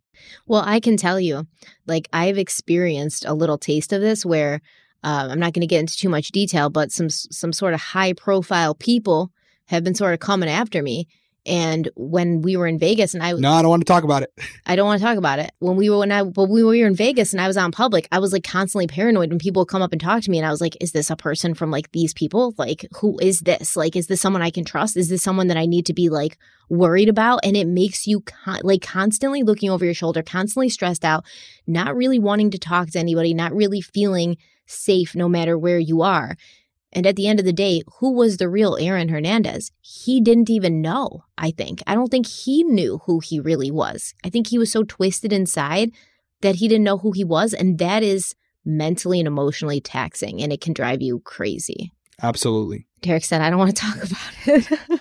Yeah, no, I'm not going there. I was involved in some of those conversations at the meeting. I'm like, listen, I only work with her. Let me move away. He's like, I don't really like her that much. You know, I'm not attached. I'm like, whatever, you know. Nah, we ain't scared over here. Moving yourself away from me physically. Derek, you want to go to dinner? Nah. So, I'm going to go to sleep. All right. So on Memorial Day weekend, Aaron threw a big party at his North Attleboro home for his fiancée Shayanna's 24th birthday party. And as he flipped burgers on the grill, just like his father Dennis had once done during his own family gatherings, family members and friends streamed into the house and enjoyed the swimming pool. In attendance was Aaron's brother DJ, Shayanna's little sister Shania, and her boyfriend Odin Lloyd. Now, after the daytime activities commenced, a bunch of the guests, including Odin Lloyd, got into a party bus, which drove them to Rumor Nightclub in Boston, where they drank and danced until the club closed at 2 a.m. For the next few weeks, Aaron and Odin would hang out quite a bit, sometimes with their significant others, sometimes without them. According to Lloyd's friends, his friendship with Aaron had given him a glimpse into the good life, the life he would have loved to provide for himself and his family. Daryl Hodge, a close friend of Odin Lloyd's, told ESPN that Lloyd was talking to him about this kind of dream where he could wake up every day and get paid millions to do what he loved to do, which was play football. And Aaron was bringing Lloyd into a lifestyle that Lloyd had never really imagined he could live. He was giving him tickets to Patriots game, dropping upwards of $10,000 a night at clubs, and telling Lloyd, like, oh, you've never been to California. You know, I'm gonna bring you to California with me. We're going to go to places like Miami. Like, we're going to have a great time. Similarly to how he was doing with Alexander Bradley, where he sort of brought Bradley into his life, and then all of a sudden he's flying him all over the place. Bradley's getting bottle service. And you know, Aaron kind of promised Odin that this was going to be like his life, and Odin's going to marry Shania, and they're all going to be this big happy family, and Odin's going to get to experience all of this stuff that he always wanted vicariously through Aaron, just by being a part of his circle and a part of his family. Yeah, that's right. Obviously he wanted to play football for a living, but he also wanted the things that came with being a professional football player. And as you said, he probably wasn't going to make the league if he hadn't at this point. And this was an opportunity for him to live that lifestyle without actually having to be on a professional field. Now, at this point, Odin Lloyd didn't have a car. He biked to work every day. And this was obviously because he couldn't afford a vehicle. But he also thought that the daily exercise would give him an advantage while playing on the field with the Bandits. But suddenly, on the weekend of June 14th, Odin was driving around in a shiny black Chevy Suburban that Aaron Hernandez had rented him, and Aaron told Odin that he could use the car until Monday. It was also the night of Saturday, June 15th, that Lloyd went to Rumor again with Aaron and a friend of Aaron's named Robbie Oliveras, who was also Aaron's barber, and a man named Kwame Nicholas, who was a friend of Odin Lloyd's. Now, maybe Aaron was blowing off steam that night, since 2 days before, on June 13th, Alexander Bradley had filed a lawsuit against him for the shooting. Everything was going fine at Rumor, and Aaron asked a young woman named Casey Arma to dance, but suddenly his demeanor took a 180. Is it more than dirty dancing? For prosecutors, it suggests motive. Aaron Hernandez standing against a wall while a female dance partner does a bump and grind. He told me his name was Rock. It's 2 nights before Odin Lloyd is killed. He's in a club with Hernandez. Club promoter Casey Arma testifies Hernandez asks her to dance, and she does. Then his mood suddenly takes a turn. He seemed irritated and kind of just aggressive. He just seemed a lot more agitated, like on edge. Another witness also tells jurors he sees Hernandez appearing angry inside the club as Lloyd talks to a friend, and angry again when Hernandez leaves the club, his right arm gesturing in the air. So for those of you who were just listening and you couldn't see, if you're not watching on YouTube, There's a clip, a security footage from Rumor, and Aaron is in the top left corner and he's dancing with this girl. His back's to the wall and she's kind of like grinding on him. And then all of a sudden he sort of like abruptly kind of pushes her away and walks away from the wall. And he's like kind of raising his arms, sort of like what's going on, just to give you an indication of what happened in that clip. According to Casey Arma, she and Aaron were dancing for roughly 5 to 10 minutes before he abruptly took off. When he returned 10 minutes later, she testified that his mood had changed from relaxed to annoyed, and he had pulled her back out onto the dance floor very aggressively. There was other allegations she made. She said he like grabbed her and like kind of looked at her butt and he was like, show me what that thing can do, and all of this stuff. And he was kind of getting like just very aggressive and not so polite anymore. And at some point, Aaron goes outside with Odin Lloyd, and this is also captured on surveillance, and they're having some sort of discussion that seems to be animated. Aaron's arms are like waving around and they seem to be kind of having an argument. And then they both go back inside the club. And then they go to like separate groups of people. So they're not really hanging out in the club after that. Now, when the bar closed and the patrons were streaming out into the street, Casey Arna saw Aaron again, and she said he was, quote, pacing back and forth on the street corner, end quote. Kwame Nicholas, Odin's friend, testified that while Aaron and Casey Arna were dancing, Aaron had spotted Odin Lloyd, who was talking to a group of people, and he began to stare at Lloyd in a menacing way. Now, to this day, we don't know what upset Aaron or why he became angry with Odin Lloyd that night. But of course, there's been speculation both in court and just amongst, you know, people. It's believed that whoever Odin Lloyd was talking to in the club were people that Aaron did not want him to talk to for whatever reason. Maybe Aaron thought they were associated in some way with Daniel De Abreu and Safiro Furtado, the victims from that double homicide in Boston. By the time the club closed, Aaron and Odin seemed to have settled their disagreement and they left together. After leaving the club, Aaron stopped to pick up two women who were walking back to their car in Boston's theater district after leaving a different club. Now, these two women were Jennifer Fortier, the nanny of Aaron's infant daughter, and Jennifer's friend Amanda. Jennifer claims that a black SUV pulled up next to them. Aaron was driving, Odin Lloyd was in the passenger seat, and Aaron's friend, Robbie Oliveras, was in the back seat. Aaron told the two women to get in, and initially they thought that he was going to drive them back to their car, but instead, Aaron continued driving to North Attleboro as all three men smoked weed and blasted music in the car. Jennifer claimed that Aaron dropped Robbie off a few streets away from Aaron's own home, and Aaron told Robbie to walk to his parked car, which he had left near Aaron's house, because Aaron did not want Shayanna to see him with Jennifer. And then Aaron drove himself, Amanda, and Odin to his Flophouse apartment in Franklin. Instead of dropping her off, Hernandez kept driving. I kept telling him I needed to leave because I was the babysitter and I wasn't comfortable. And did he say something in response to that? Said it was okay. Odin Lloyd and Jennifer's best friend were also in the SUV. They all ended up at Hernandez's so-called flop house in Franklin. Tried kissing me. And what happened when he tried to kiss you? He kissed me and I pushed him away and told him, no, I'm your nanny. I can't do this. Okay, what did he say to that? He said he understood and that it was okay, and he wasn't mad at me. You never felt threatened or scared while those men were smoking and driving, did you? No. And indeed, everyone in the car was in good spirits, weren't they?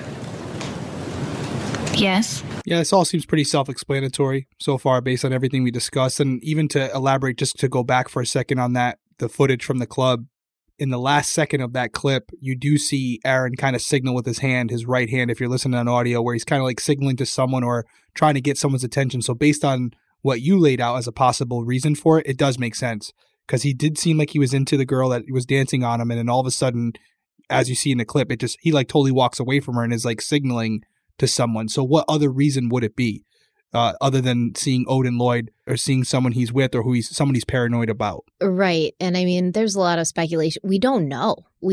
But I think it's very important to understand that somebody who's paranoid like Aaron was at that moment, it doesn't have to be anything that actually happened, right? Like he's thinking that every guy with a buzz cut in a bar is a cop. So he can see something completely benign and put his own meaning to it. And then he's spiraling. But that's why it's important, right? Because this could be the first chink in the armor of Odin Lloyd, where this is the first moment where Aaron says, I don't think I can trust this guy.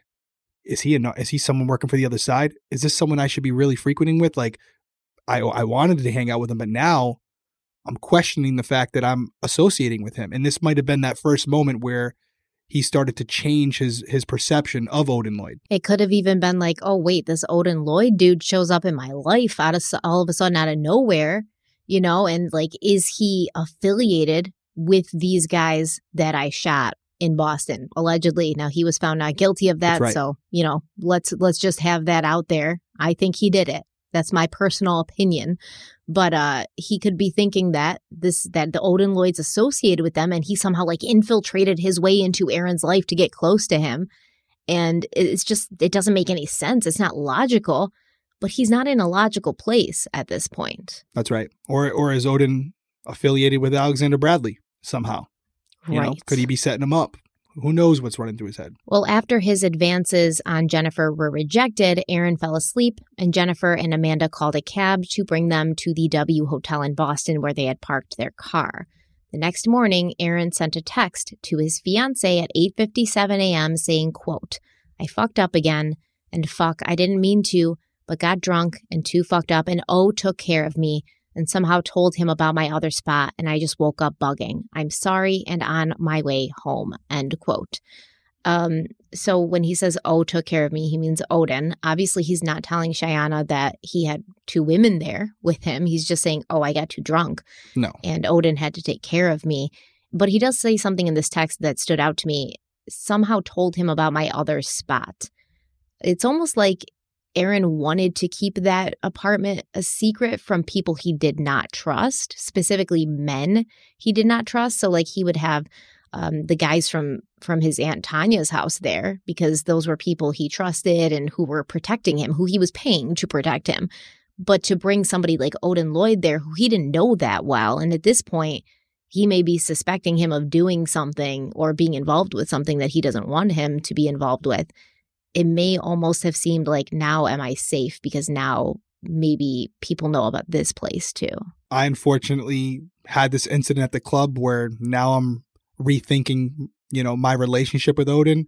And on top of that, because I was drunk, I just told him where I lay my head at night. Now, if someone does want to get to me, they know where I'll be.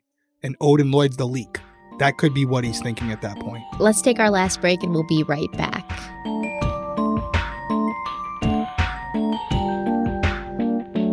So this whole incident on this evening, it led some people to believe that maybe Aaron was worried that Odin would tell his girlfriend, who was Shayanna's sister, that Aaron had picked up two women on the side of the road and brought them back to his apartment. Now, there's also people who believe that Aaron was attracted to both men and women. We talked about that briefly in prior episodes, and maybe at some point Aaron had made a pass at Odin Lloyd, or Lloyd had seen him make a pass at another man, so he kind of knew something about Aaron that Aaron wouldn't want to get out. It could have also been, like I said, that Aaron was so paranoid at this point, so suspicious of everyone and everything, Odin could have said or done something completely innocent during a conversation that Aaron took the wrong way, that he took as sort of a threat or a veiled threat. The two men were often high and or drunk when they were together, and a great deal of marijuana can cause extreme paranoia. And for someone who's already paranoid, this could have been a very bad situation. No, I agree. And you know what? It could be as simple as Odin Lloyd is dating his fiance's sister. And there's no secret. Aaron has a child with Shayanna, and if Shayanna decided to take him to court, she would be entitled to a lot because of the child. And so it could be as simple as that, where he's doing things behind closed doors, including having a second home. So Shayanna is not knowing about his extracurricular activities.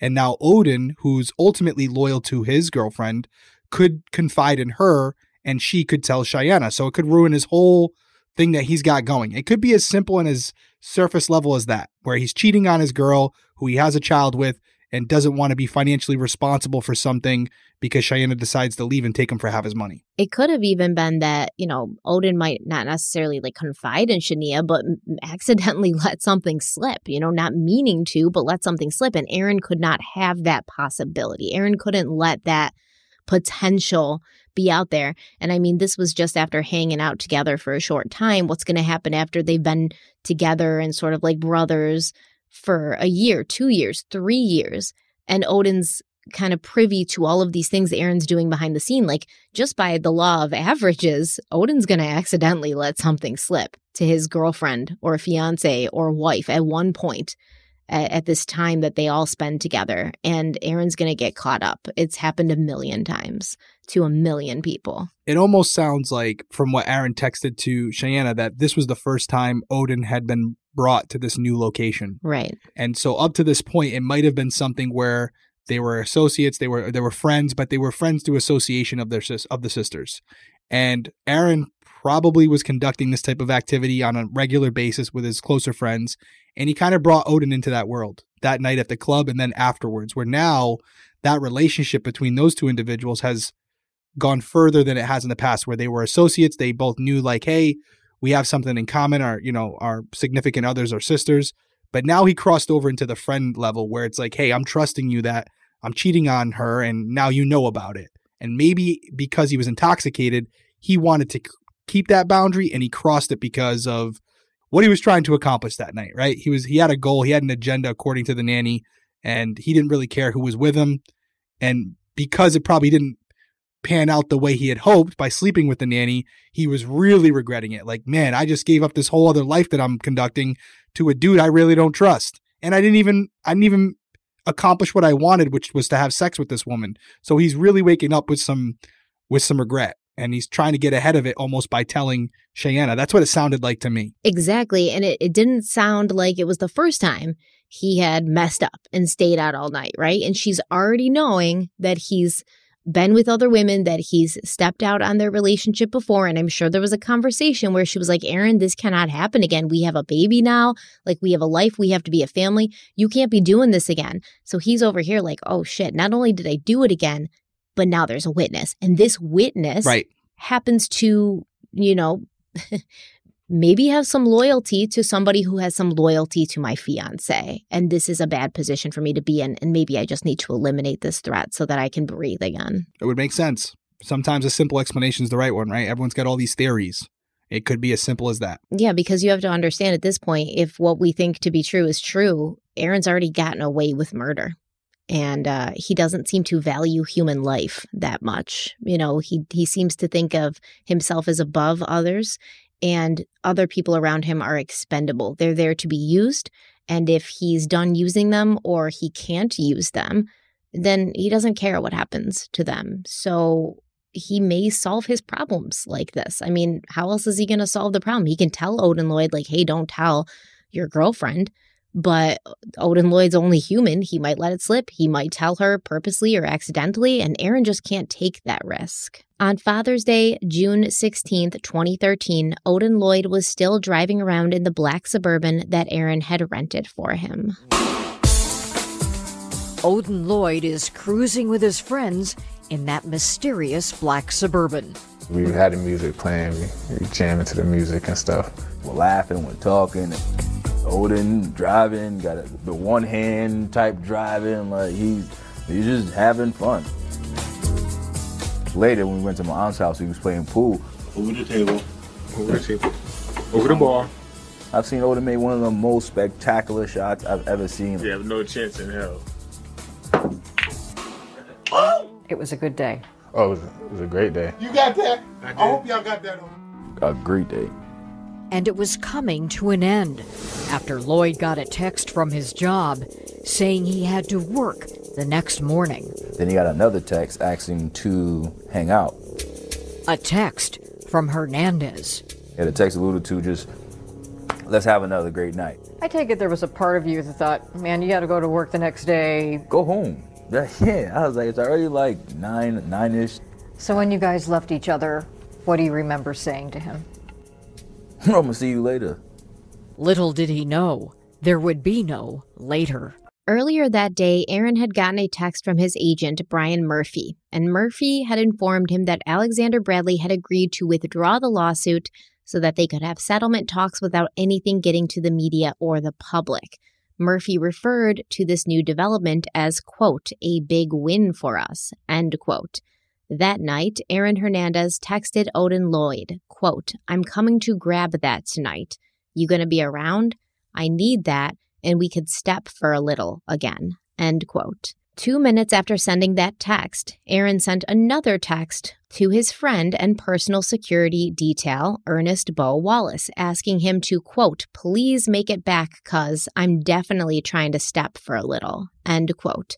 Now, Odin had responded to Aaron asking him where, and Aaron responded, quote, I don't know, it don't matter, but I'ma hit you when I'm that way like last time. If my phone dies, I'ma hit you when I charge it, which will be in a little, end quote. A minute later, after that, Aaron texted Ernest Wallace again, telling him to get his ass up there. Now, at that time, Ernest Wallace and another friend of Aaron's, Carlos Ortiz, were at Aaron's cousin Tanya Singleton's house in Bristol, which was 100 miles southwest of North Attleboro.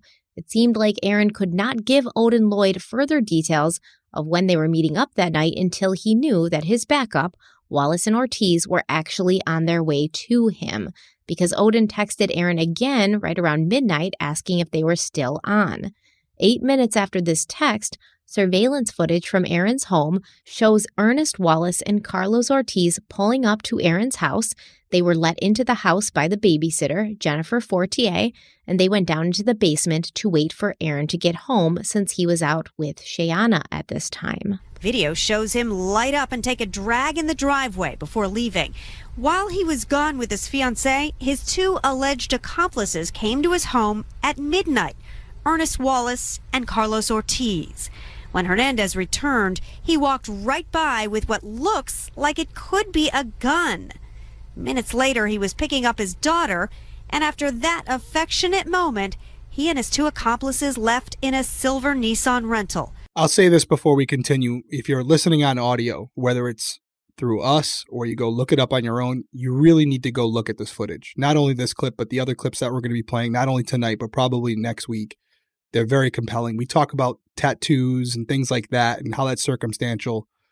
This stuff is a lot more compelling. This is what, you know, prosecution's really going to base their case on, as they should. Just to kind of describe the video for you, it's exactly how the narrator just explained it. But to me, I don't know how you feel, Stephanie, it does look like he's got a gun in his hand at that point. So when we think about what's going to happen later this evening on this date, to see him with a gun in his home only hours before, not good if you're trying to create a defense. I would say 100% it looks like a gun. I'm not sure what else it could be. It's like too big to be a cell phone, you know? It's gun-shaped. Right. So we don't want to get ahead, but did they recovered the firearm, correct? No. Or a firearm? No, okay. No. Because I'll tell you, this is going out on a limb here. I have nothing to substantiate this, but I'm pretty familiar with firearms, and it does look like a Glock to me. And that is important because Glocks, as we know in the law enforcement field, they're a lot harder to trace. There's a firing pin on the back of the firearm that basically hits the back of the shell casing of the bullet. And with Glocks, it's harder to trace it back to a single Glock. That's why a lot of individuals who are committing crimes use that firearm, because the firing pin indentation could be slightly different, where with a lot of firearms, they can replicate that same firearm pin indentation over and over again. So they can basically, if they find a gun in question, they can shoot it, obtain the shell casings from that controlled shooting, and then compare them to the shell casing recovered at the crime scene. And by comparing the shell casings recovered at the crime scene to the shell casings fired in that control environment, they can compare the shell casing indentations. And they can also compare the striations on the side of the shell casings, which is usually what you'll see. Like the striations would be imperfections caused by the extraction of that shell casing from the gun. And under a microscope, they can actually compare the two and come up with a reasonable degree of certainty whether or not that gun was the same gun that fired the shell casings recovered at the scene. With a Glock, that's a lot harder to do. That's why that's the weapon of choice. Well, they never found that gun because somebody got rid of it for him, allegedly. Mm-hmm. Allegedly. So Aaron, Carlos, and Ernest, they left the house around 1:09 a.m. They got into a silver Nissan Altima that Aaron had rented. Between 1:22 a.m. and 2:32 a.m. on January 17th, this is obviously the early morning hours of January 17th, Odin Lloyd's phone received 5 calls from a number that was later traced back to a cell phone used by Ernest Beau Wallace. And at around 2 a.m., Aaron, Ernest, and Carlos stopped at the Blue Hill Express service station on Route 138 in Canton, Massachusetts. And this was a gas station that was on the way from Aaron's house to Odin Lloyd's home in Dorchester. It was just about a half an hour away from Odin's place. The Altima pulled up to a pump, and this is when the gas station surveillance video caught Aaron dancing in the parking lot. Our first look at Aaron Hernandez shortly before the murder of Odin Lloyd. Authorities say that is Carlos Ortiz, one of his co-defendants with him. Hernandez at one point corrals Ortiz and pushes him back into the rented Nissan Altima and then does it again. Hernandez then walks toward the convenience store, dancing as he goes. Ortiz exits the car and follows. The two purchase bubble gum and cigars inside and then walk back outside. Hernandez dancing again, apparently bantering with Ortiz. They leave the station at 2:12 a.m., headed toward Odin Lloyd, consistent with the state's timeline of the crime. Such odd behavior. And I almost wonder if they were extremely intoxicated that night. It seemed like, yeah, Aaron was definitely under the influence of something. They were extremely intoxicated. They'd had quite a bit to drink. Obviously, I think they were probably high. I mean, there's no proof of that, but Aaron was always high. So, yeah. A mixture that makes you pretty much not care about anything that's happening. Aaron doesn't come across as the guy who's dancing in parking lots under normal circumstances. Just my hunch. But normal circumstances for Aaron, I feel like, is he's drunk and high all the time. So very true. But even at the club that night, when we go back to that clip where I'm assuming he was drinking that night, you know, he's this woman that he's attracted to that he calls over, and she's dancing, and he doesn't move a hip. He just literally put his hand up. So it takes a lot for him to get up and dance. But apparently the gas station was the scene that night. Nah, because at the club, there's a bunch of people around that are like wild cards. Who are they? What are they doing? Are they trying me? But in the gas station parking lot, it's just him and his buddies. He can be himself. He can be free. That's right. He can move with the music. So... yeah. The gas station music. The gas station music. Club 7-Eleven. It's like the soft rock, like Phil Collins. Listening to some sick beats. Sick beats, yeah. So an employee at the gas station, Juan Farhan, would testify that Aaron Hernandez had purchased a Black & Mild cigar as well as a pack of blue bubble gum, the blue bubblicious gum. And this gum will become important later.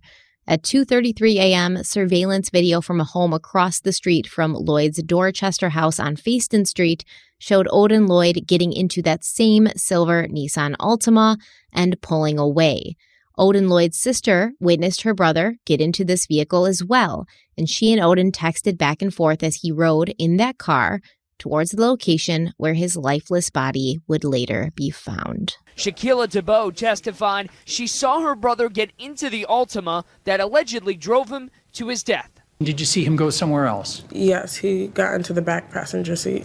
Tebow also texted Odin Lloyd multiple times that night, including just minutes before the murder. A text message from the number that you recognized your brother, a text came back to you, yes or no? Yes. And then a minute after that, another text at 3:23 a.m. came in from a number that you recognize as your brother Odin Lloyd's. Yes. It is possible that Odin Lloyd knew that he was in trouble, given the contents of the text messages he sent his sister. At 3:07 a.m., Odin texted his sister, quote, "You saw who I'm with," end quote. At 3:11 a.m., Odin texted her again, saying, quote, "Hello," end quote. At 3:19, Odin's sister texted back saying, quote, "My phone was dead. Who was that?" End quote. And Odin responded, quote, "NFL," end quote. At 3:22, his sister texted Odin, quote, "L." At 3:22, his sister texted Odin, quote, "LOL, you're Aggie," end quote. And she testified that this meant Odin was aggravating her.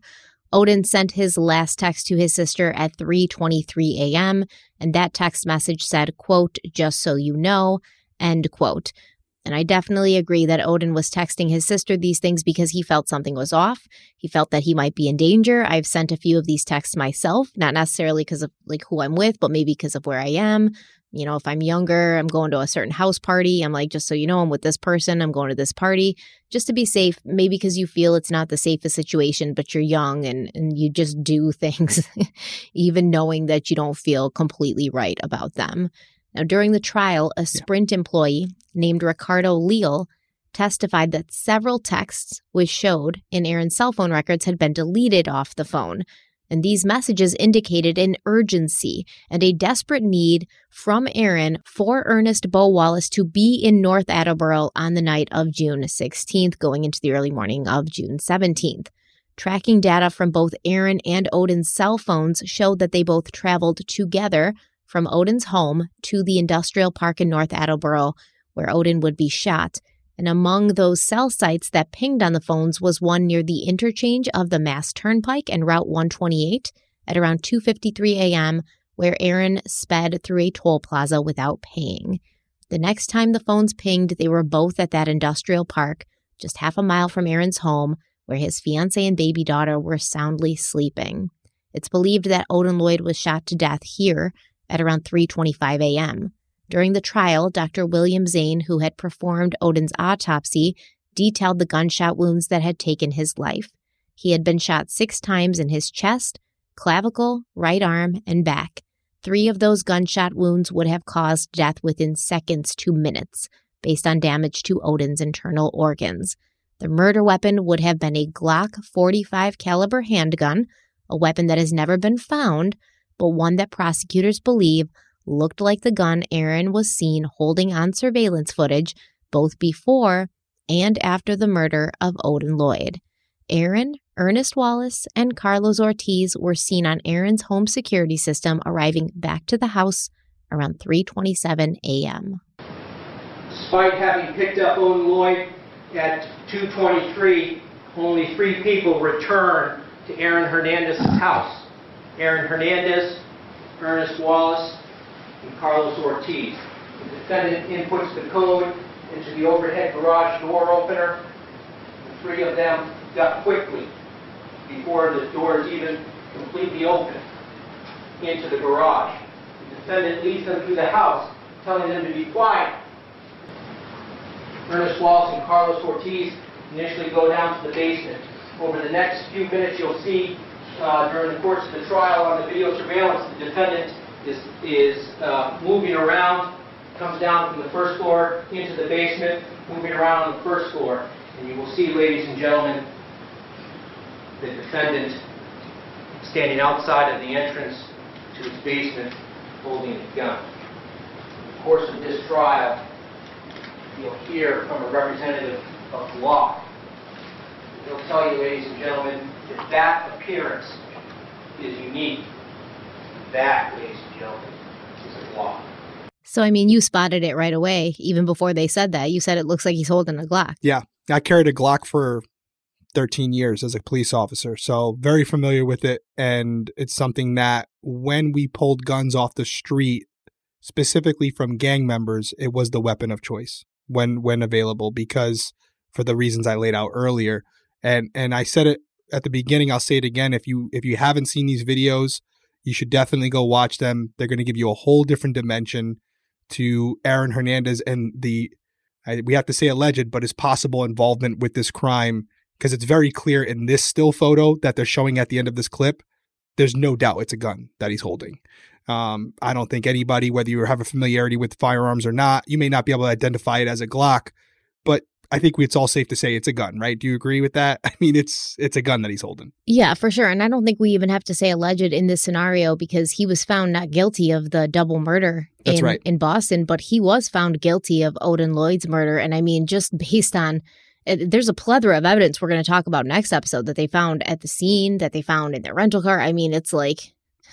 It's overwhelming. Yeah, Aaron did very little to cover his tracks. He was either that out of it or that entitled and thought he was untouchable. I'm not sure which, But just the timeline, you see him on surveillance picking Odin up, and then you see him on surveillance roughly an hour later coming home without Odin. Where's Odin? Odin's going to be found dead.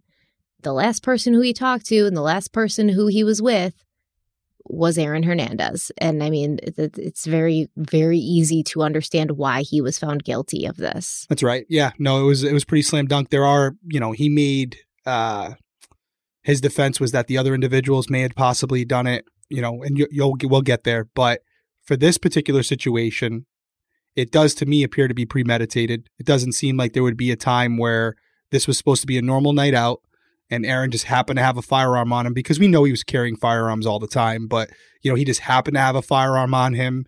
This was something that went wrong, or something happened while they were out, and then this turned ugly. Just to recap, the last text was sent from Odin Lloyd's phone, stop me if I'm wrong, Stephanie, at 3:23 a.m. And it's believed by the prosecution that Odin Lloyd was shot and killed at approximately 3:25, right? Yes. We're talking only a couple minutes later. Yeah. So what could have transpired between the time they picked him up to the 2 minutes that it took to get to this location? This was something that was planned out. It may explain why there was this incident at the gas station that didn't seem like a big deal at the time, but you had an individual, I believe it was Carlos Ortiz, who was trying to get out of the vehicle, and Aaron just kept kind of pushing him back in, like, no, it's fine, you know, we're good. And so maybe they probably knew what was going to occur that night. There clearly was a plan in place. So to me, it does seem like this was something where Aaron Hernandez and possibly the two other individuals orchestrated this night exactly the way it played out for this specific reason, and that was to kill Odin Lloyd. No, it was definitely premeditated. He rented the car. What did he have to rent a car for? He had cars. He rented the car ahead of time. In the days leading up to June 17th, he was texting Ernest Beau Wallace saying, like, I need you to be here in North Attleboro on this night. You know, I need you to be here. Like, make sure you're here. Like, it was very important that Beau Wallace was there. And yeah, I think they were getting themselves hyped up at the gas station. You know, they had some drinks, they smoked, dancing in the music, you know, thinking like, we're gangster. We know exactly what we're on our way to do. And then you can even see when they get home to Aaron's house, they like put in the code for the garage. And before the garage is even like raising, it's barely raised up. And Ernest Beau Wallace kind of pacing around, looking around, definitely nervous. And they sort of like scooch under that garage door before it's even all the way up. And then Aaron, this idiot, is just walking around his own damn home that has surveillance cameras everywhere, holding a gun like an idiot. Like, he put the cameras there. He knows they're there. What's he doing? I have no idea. He didn't even try to hide it. He thinks that no one's ever going to see that video, and I won't steal the thunder here. We know where that's going to go. I remember this part specifically when it came to the camera system. We'll get there. But it's one of those things where Odin Lloyd, everyone speculated as to why he was killed. And I think that's where a lot of, like, you go on the rumor boards and all these things, and some people say it's because Odin had figured out that potentially Aaron was gay or was bisexual, or there was something else there. He was involved with Mr. Bradley or someone else who Aaron thought he was associating with. Or, as we said a few minutes ago in this episode, it could have been something as simple where Aaron had exposed Odin Lloyd to a life that Aaron did not want his fiance knowing about. And because of Odin's connection to his fiance's sister, he had to tie up that loose end before his whole other life at this flop house was discovered by Shannon and the fun was over. And then he was financially responsible for a child, which would have been a lot of money. And it seemed like something that he didn't want to do. So I don't think we ever find out what the motive was, because Aaron never admitted to it, obviously. But that's the speculation around it, where everyone kind of wonders the why. Because if it was premeditated, you would think that it would have been something pretty severe. But as you've kind of established over these last three episodes, Aaron didn't need much of a reason. It could be a look. It could be a step on his sneaker. It could just be a vibe that he picked up from someone.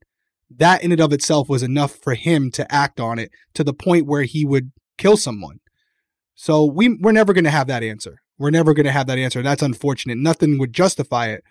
But I'm sure Odin's family would love to know why. Yeah, but what's he telling these two other guys, Wallace and Ortiz, to make them be on board with this. Like, he can't just be like, oh, I think he might tell my fiance that I'm sleeping with other women. Like, is that enough? Man. Is that enough of a justification? Are they that loyal? Are they that indebted to him? Are they that insistent on keeping this lifestyle that they've now developed by being in affiliation with him, that they're just going to kill an innocent guy so he doesn't, you know, expose some secret? Like, I guess so. I could tell you one thing he didn't tell him. He didn't tell him, hey, man, I think he figured out that I'm bisexual, so I got to take him out. I can tell you that wasn't the excuse. So it probably was something where Aaron, you know, exaggerated. You know, listen, I saw him at the club the other night. He was talking to some dudes in the corner who I believe know so-and-so. This dude's going to stab me or shoot me in the back when I'm not looking. I got to get him before he gets me, or before he snitches out where I'm laying and his boys come get me. I got to take him out. I got to put out this flame right now. I need your guys' help. This is about safety, you know? So I'm assuming that's probably the narrative he was portraying. Yeah, if not exaggerated, outright lied. Gave them something like, I have concrete proof that he's like about to stab me in the back, so we gotta get the jump. And let's be honest about this whole situation. This guy was a professional athlete, but not only professional athlete, a famous football player. He was one of the best in the league. Everyone wanted to be him. Everyone wanted to be friends with him. So you have these followers out there that want to be associated with Aaron Hernandez. So it doesn't take much for him to convince them to be his little minions. You know, hey, listen, you're coming with me. You're down with me. You're down with this. And they want to be liked. They like the lifestyle. So they're going to be his lackeys. They're going to do what he asks them to do. And it's unfortunate that someone would be involved with that just to be around a celebrity. But you and I both know that's a reality for a lot of people out there who just want to be groupies. Yeah, I agree. And I mean, these guys were kind of already hardened criminals. They were all messed up on drugs and alcohol, too. So it wouldn't take much, honestly, to just they were already shipping guns to him across state lines and like vehicles. This is just the next step. That's right. On June 17th, Aaron had a cleaning crew come to his house. And that afternoon, he, Ernest Wallace, and Carlos Ortiz drove to Enterprise to return the rented Nissan Altima. Now, while there, Aaron apologetically informed the branch manager, Keila Smith, that the Altima had been damaged while in his possession. The side mirror had been broken, and there was a dent in the driver's side door, and he said he didn't know how the damage had happened. I'm sure that damage happened because while they're driving this car, Aaron's like going through toll booths. They're drunk. They're high. They probably banged off a couple of things and, you know, hit a couple of things. Honestly, that's probably what happened. Keila Smith said she could tell Aaron was lying, but it didn't really matter because he had full coverage on the vehicle. He also offered her a piece of gum, blue bubblicious gum to be specific. Smith exchanged the damaged Nissan out for a Chrysler 300 and the three men drove away. Odin Lloyd's body was discovered by a young runner, just as Aaron Hernandez was headed to Enterprise to get rid of the Nissan. And when the police arrived, they found that Odin had a set of car keys in his pocket. Those car keys brought the police to an Enterprise rent-a-car, and when they inquired about who had rented the black Suburban that Odin had been seen riding around in, they found out that it was Aaron Hernandez. They also went through Odin's cell phone and discovered the text that he had exchanged with both Aaron Hernandez and his sister. But of course, the first thing on the minds of these police officers is not that, you know, this Patriots football player, Aaron Hernandez, killed their victim. They actually wondered if maybe something bad had happened to Aaron as well. That evening, they drove to his house, and they were further worried about Aaron when they got no answer after knocking on his front door and ringing the doorbell. Police went to the home of Aaron's next-door neighbor, who ended up being a man named Joe Judge, who was the special teams coach for the Patriots. Judge told law enforcement that he had not seen Aaron since practice on June 13th, and he offered to call the team's head of security. So the cops were like, okay, we'll wait while you do that. Now, Aaron was home, but he was laying low while he called his manager, Brian Murphy, to ask what he should do. He's like, listen, the police are outside, man. They're ringing my doorbell. What should I do? And Murphy inquired if Aaron had done anything wrong. And Aaron was like, no, I haven't done anything wrong. So Murphy was like, I don't understand why you won't just go answer the door then. You know, like if you didn't do anything wrong, just go outside and see what the police want. Aaron did walk outside, where Massachusetts State Trooper Michael Shervin and Detective Daniel Arigi were waiting in their vehicle for a response from the Patriots' head of security. When they saw Aaron walking down the driveway towards them, they got out of the car, introduced themselves, and asked him about Odin Lloyd. Aaron said he had rented a black Chevy Suburban for Odin. He and Odin were friends. Their girlfriends were sisters. And he knew that Odin lived in Boston, but he wasn't sure of his exact address, although he did have it in his GPS. And then Aaron got sort of intense. Detective Arigi told the Sun Chronicle, quote, "We started to ask him a few questions. He was polite at first. We asked him about Odin Lloyd, and it was like he flipped a switch. He said, 'I'm contacting my lawyer,'" end quote. According to Arigi and Shervin, Aaron walked back inside and returned with a business card that showed the name of a law firm in Boston, Ropes and Gray. Arigi told Aaron that they were investigating a death, and he was surprised when Aaron did not ask for more information. He didn't ask whose death they were investigating. Instead, he slammed the door in their faces and they heard the door lock. Both cops looked at each other and silently agreed that this was not really the behavior of someone who was innocent. Now, Aaron did come back out of the house later after he had spoken to his lawyer, and he told the law enforcement officials that he would follow them to the police station to talk, and he did, leaving the house with Shayanna and little AVL as the little caravan made its way to the North Attleboro police station. Shayanna dropped Aaron off at the entrance to the police station, and then she tried to leave, allegedly to go back home. But State Trooper Shervin pulled her over before she could get far and approached her vehicle, and they started questioning her. They were like, Odin Lloyd? Do you know what happened to him? When Shervin told her that Odin Lloyd was dead, he claimed Shayanna began to cry. Shayanna explained that she did not know Odin Lloyd that well yet, but she knew he smoked weed and he probably sold it too. She claimed that she and Aaron had been home all day on Sunday, but he was not there when she had gone to bed. As she was going over this timeline with the police, Shayanna's cell phone rang. It was Aaron telling her not to talk to the police on advice from his agent, Brian Murphy. After leaving the police station, cell phone records indicate that Shayanna's phone traveled to Franklin, then to an ATM in Plainville, where she withdrew $500, then to another ATM in Coventry, Rhode Island, where she withdrew an additional $500. After this, Shayanna drove to McDonald's in Rhode Island, where she met with Ernest Beau Wallace and Carlos Ortiz to give them this money, at which point she returned to North Attleboro. At the police station, Aaron casually entered an interview room, but he had some requests, so he said his back hurt and he wanted the lights shut off. Detective Arigi said, quote, "He shut the lights off, laid on the floor, and put his feet up on a chair. He plugged his phone in, and we had a small talk. Talked about sports. We couldn't ask him any questions because he asked for his lawyer," end quote. 30 minutes later, Michael Fee and Robert Jones arrived to join Aaron in the interview room, and these were two lawyers from the Boston law firm Ropes and Gray. The two attorneys did not allow their client to be questioned. Instead, they stated that if he was not under arrest, they were going to be leaving with him, which they did. Now, Michael Fee would later tell the district attorney that Aaron was tired. He was not dressed properly for a video-recorded police interview, and he wanted more time to talk to Aaron before Aaron spoke to the police. Now, at this point, when they leave the police station, Detective Mike Elliott decided to go into the dispatcher's room and watch Aaron and his lawyers on an exterior security camera. The three men stood outside and talked for 45 minutes before walking to a car in the parking lot, where Aaron got into the driver's side.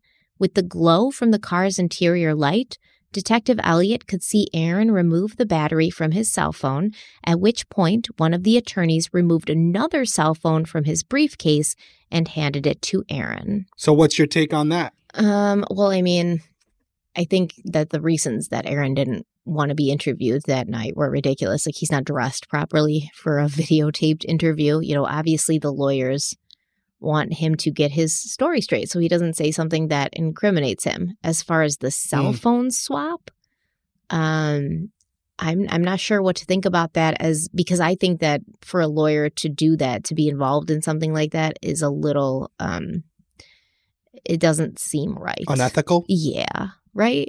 It doesn't seem right. A little unethical. I think it is exactly what it sounds like, where Aaron, who was already very skeptical of phones, removed the battery from his phone so it wouldn't be traced any further. If there was a tracking device on it, it wouldn't pick up any sounds or anything going on.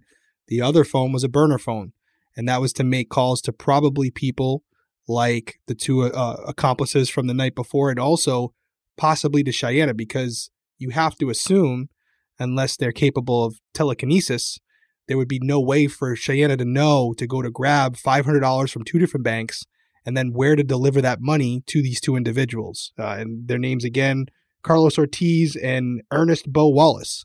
So why would she bring the money to them? Who would have instructed her to do that? Would that be just something she thought of? And how was that information relayed to her? My guess, through a phone call. What phone? You guys put two and two together. Well, Aaron also could have told her to do this on the way to the police station, right? Because why is he having his fiance and his baby drop him off at the police station? Well, clearly because she's going someplace after that. She's not staying home. So he was probably like, let's go. You go from here. But yes, now he needs a phone to start making other moves, to start making other plans, to start checking in with his accomplices to be like, okay, are we good? You got the money? Like, are we on the same page here? Our stories are correct. Right. We got to have the same story. Because look at it from an investigatory perspective, right? When we're developing a case, we have to find probable cause to get a search warrant for a house, a phone, whatever it may be. So it wouldn't be very hard to get a search warrant for Aaron Hernandez's phone, which is registered to him or his fiance, whatever it may be. You could articulate that, have a judge say, yeah, you got access to the phone, go pull his records. But how do you get records for a phone you don't know about? How do you get records for a phone that you've only seen on a camera? You don't know the number. That phone could have been given to Aaron and taken back to the lawyer and thrown in a swamp. We don't know. So how do you obtain the records for that phone? You don't. You would have to ultimately find the people on the other end of that conversation and cross-examine the phones and find out where the common phone number is and see if it belongs to one. Was it a burner phone? Did it belong to one of the lawyers? You would have to basically compare the cell phone records from other people involved. That would be obviously Carlos and Ernest and Shayanna and whoever else to see if there's a consistent number on all three phones that's not identified. But it'd be extremely difficult. And that's why you would do this, because it's another number that you have to find probable cause for to get a search warrant. And that's not always the easiest thing to do. So that would be the reason for doing it. Not a bad idea, but you might want to do it when you're not on a CCTV in the police parking lot. That might be a good idea. And the police did ask Robert Fee, I believe his name was, one of Aaron's attorneys, like, could we see Aaron's phone that same night? And Fee was like, no, you can't. So. And to be fair, we're really hard on lawyers. And, you know, I have my opinions on it. I don't hide those opinions. I think there's a fine line between representing someone and giving them a defense before they're, you know, accused of a crime or convicted of a crime. But as you kind of alluded to earlier, there is a fine line there, and it can go from doing your job to essentially becoming an accomplice or facilitating a situation that would prevent law enforcement from doing their job. And to me, that's wrong. So we can go back and forth on this, and I'm sure there's been a lot of speculation about it. And if they had something tangible, the law enforcement, to prove that these lawyers facilitated things that impeded their investigation, they could have been charged with obstruction of justice as well. And I don't believe they were. So there probably wasn't anything that they could stick to them. So again, it's that gray area, right? And I'm sure there's going to be defense attorneys in our comments who say, you know, everyone's entitled to a lawful defense. We agree. We're with you. But where do you draw that line? How far do you go to protect your client? That's the real question. And I'm not a lawyer, so I guess I can't answer that. But I do think some of it is pretty commonsensical. I don't think you should be providing phones for your client that may impede law enforcement's ability to do their job. That's just my opinion. Not only that, but it feels like, okay, here's a phone that can't be traced, so you can continue to like do your illegal activity or like get your cover straight. You know, like, we don't want them to know what you're doing. Yeah. So here's a new phone. It does feel very much like, you know, protecting and being an accomplice to that. And, you know, Aaron Hernandez is a high profile client, right? He's somebody that's going to bring in the big bucks, and they bent over backwards to protect him. But I don't think that it is ethical. And I think that it makes me uncomfortable. And I would believe that if the law enforcement asked about this thing that they saw on camera, because it's a public camera, he's allowed to watch it. I'm sure they asked about it, but if they did, I would believe that would fall under attorney-client privilege, right? That's what I would think. Yeah, absolutely. They would find some loophole, some gray area to make that seem okay. Yeah, can't talk about it. Yeah. Interesting. So Odin's mother, Ursula, and Odin's girlfriend, Shania, were both informed of his death, and the first place that Shania went for comfort when she got the call on the morning of June 18th was straight to the arms of her big sister, Shayanna. Shania testified that after crying for several hours, she fell asleep on the couch in Shayanna's living room, and at around 8 a.m., Aaron Hernandez came home, and he had words of comfort for her as well. He told her, quote, "I've been through this death thing before. It will get better in time," end quote. The audacity, man. The audacity. Like, not even knowing that he was the person who did it, but to say that to somebody the day that they find out, like, their boyfriend is dead, like, it'll get better in time, that's not something you say the same day that someone finds out that someone they love is dead. I've been through this death thing before. It'll get better in time. It's so callous. It's so not human. And it shows, I think, that Aaron not only had the audacity to even speak to Shania about Odin Lloyd's death, but the fact that he says it so flippantly and like, you'll get over it in time. This'll get better. Like, don't worry about it. It just shows how little he values human life. Very disrespectful, but at that time, I don't think he's thinking about Odin or Shania. He's thinking about himself.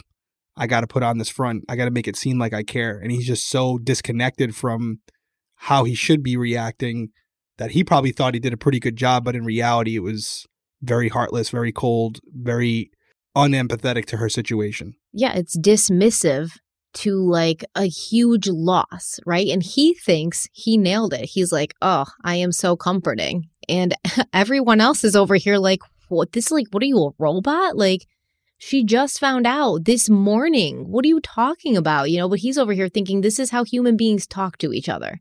But Shania would later testify that even her older sister's behavior was odd. Especially in those early days. She said that Shayanna was acting secretive. She kept receiving all these phone calls, and then on the phone calls, she would just like give these one-word answers. So somebody would be talking on the phone for quite a bit, and then Shayanna would answer like, yes, or like, got it, you know, very one-word answers. Like, she didn't want anyone to know what she was talking about. And Shayanna went into the basement 2 or 3 times with this black garbage bag folded in her hands. She also went into the backyard with this garbage bag, but returned empty-handed. Shayanna also asked her younger sister if she could borrow her car to go to the bank to get money out to pay the housekeepers, and she was gone for about a half an hour.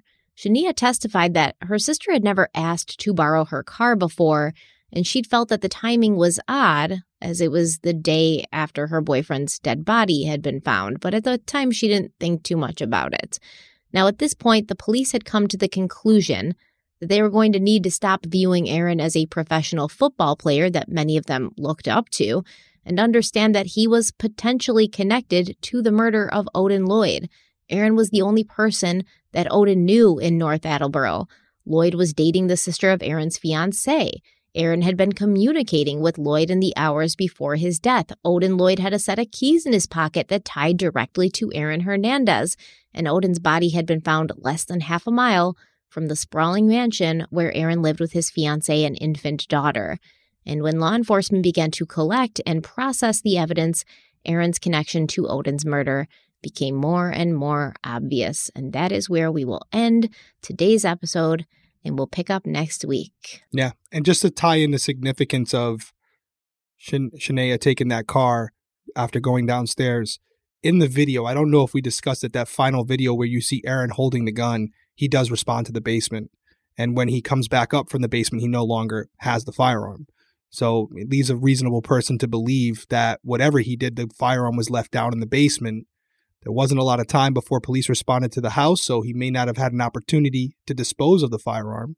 So it's believed by many, and I believe it was presented this way in court, that Shania went downstairs, retrieved the firearm, you know, based on Aaron's instructions, and then dumped that firearm at a different location. I think you're going to go into that next episode, so I won't go there, but they have some opinions on where that firearm was dumped and why it wasn't able to be recovered. Really fascinating stuff. Yeah, they've got some compelling evidence to illustrate that that's exactly what happened. They got text messages, they got cell phone data, they got all sorts of stuff. And like I said, you know, Shayanna Jenkins is that kind of stand by your man girl that personally, this is just my opinion, I can't stand. I can't stand. I love the loyalty. I love the, you know, I've got your back. It's us together against the world. But when you're talking about murder, and my husband got mad at me. We had this conversation a couple months ago, and he was like, if I killed somebody, would you like tell on me? And I was like, if someone asked me and I knew, yeah, I would. And he's like, are you serious? And he was stunned. And I'm like, yes. Like, is it an innocent person? Is it like somebody who attacked you? He's like, what if it was self-defense? I was like, if it was self-defense, we tell the police it was self-defense. Like, no, I'm not going to just carry somebody's life that you took with me and be responsible for that secret and that person's family not getting justice. Like, I don't care who you are. And he kind of got upset. He was like stunned about it. But I'm not that stand by your man kind of lady. Like, if you take somebody's son, somebody's father, somebody's loved one, I have a problem with it, and I'm not gonna do that. I'm not gonna cover for you. And she, I believe, did, and I think she knew a lot more than she's ever let on. So just so you guys know, Stephanie draws the line at murder. That's it. That's where you lose her. Real quickly. I don't want to make this a super long conversation. We do read the comments on both social and YouTube. Not every single one, but we read a lot of them.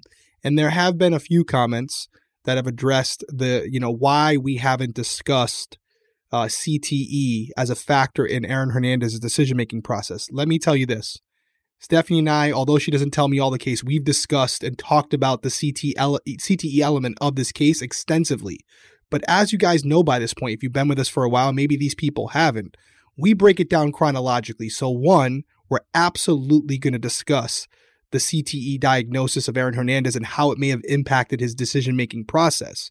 But we're not going out of order here. So for the people who are saying you're not covering this correctly because you're not... Nobody said that, did they? Nobody said you're not covering it correctly because you haven't talked... We're not even close to that yet.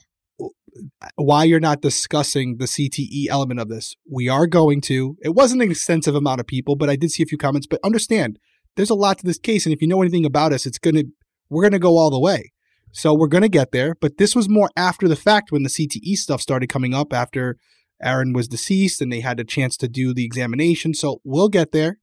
We're not trying to, you know, skew the narrative one way or the other. We will cover all bases as we always do and let you guys decide what you think. Just wanted to put that out there because we now are in part 3. We have not really discussed CTE, and it's not because we're avoiding it. It's just because we're not there yet. We're definitely going to talk about CTE. I find it incredibly interesting. But obviously that doesn't even come out or come to the public knowledge until after Aaron Hernandez is deceased. So we're not even close to that place in the timeline yet. And we're not even close to like the theories portion, which kind of sort of comes at the end. And that's when that's going to be brought in. And we will discuss it extensively. I've already done a lot of research on it and it will be there. But yeah, I can't believe that people really said we weren't covering it correctly because of that. There were people. That's offensive. Yeah. If you have a chance, watch the movie Concussion, guys. Great movie. Will Smith really breaks down CTE as well. It doesn't discuss Aaron Hernandez, but breaks down the effects of it, how it was originally discovered and how it ultimately became what it's known as today. But just something to maybe use as reference material if you want to watch a good movie and get an understanding of what CTE is if you don't already know. Anything else? We're over 2 hours here. I think I did touch on it a little bit when I said, you know, I can't believe the toll that playing football takes on these kids because they're so young and then their bodies are just completely destroyed. Their bodies, their brains, like they have the body and brain of like a very elderly person by the time they're done with their short NFL career. And it was like, is it worth it? You know, is it worth it, especially for the majority of them who don't make it to the NFL like Aaron Hernandez did and who aren't making the money that Aaron Hernandez was making? And honestly, I think even with the money that he was making, it's not worth it to do that to your body and your brain. Like you only get one of those. So that's just my opinion, but we'll get there. At the time, they didn't really...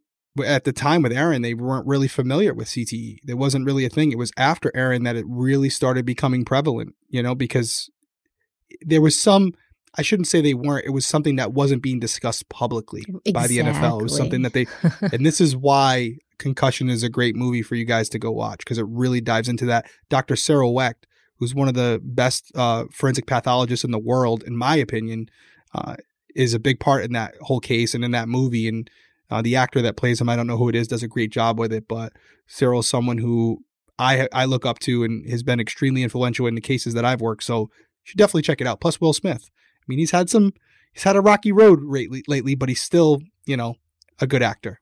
Yeah. He doesn't slap anybody in the movie. No. That I know of. Is he the one getting the concussion? No, he's the doctor that discovers it. Who's the player that this is about, this movie? It's a few players, a few Pittsburgh Steelers players, because this was in Pennsylvania, I believe, where this doctor worked. I don't remember the names of the football players that involved, but it was a couple in the movie where they started to see case after case where these NFL players were committing acts of violence or killing themselves or killing someone else, and they started to kind of put it together. It's a long story, but you should definitely check it out. Great, great movie. Yeah, definitely. I'm going to watch it. Actually, I just looked it up. Yeah, it wasn't being spoken about publicly until Aaron Hernandez because it was so high profile. But like, don't make yourself feel like that wasn't very well known in you know, the football circles. And I mean, even in the documentary, they talked about a couple of players who had kind of gone through that and really had some tough times. So people knew. They just didn't care because these boys, these men, they're assets. They make money and they bring people into the stands. And you really have to ask yourself, like, is it worth it? I do. I know you love football, but I have to ask myself, is it worth it? I get it. I totally get it. Well, we appreciate it, guys. It's over 2 hours for this one. Who knows what it'll be after the edit, but we appreciate you coming in, checking us out. As we had said, we got a few more parts left on this one. We really want to cover everything. It's a fascinating case. And so weigh in the comments. Let us know what you're thinking now that we've kind of gotten to the point where we're getting to the why we're here and how ultimately Aaron Hernandez was brought into the light of law enforcement, because up until this point, he's kind of gone unscathed. Odin Lloyd is where that changed. So this is where it's going to really start getting heavy when we get into the evidence and how they connected all this as it's going to trial. As far as our socials, we got a lot of them. I won't say them all. They're down in the comments. You can see all the websites. The only one I'll tell you is because it's our new baby, criminalcoffeeco.com. If you haven't checked it out yet, go check it out. That's our new coffee company, Criminal Coffee Company. Check it out. See the story, see the universe that we've created for you guys, see the coffees themselves, and check them out. And if you want to give it a shot, that's where you'll order it. Anything else, Stephanie? No, I think we're good. Thank you guys so much for being here. We'll see you next week. All right. Bye. Be safe. Bye.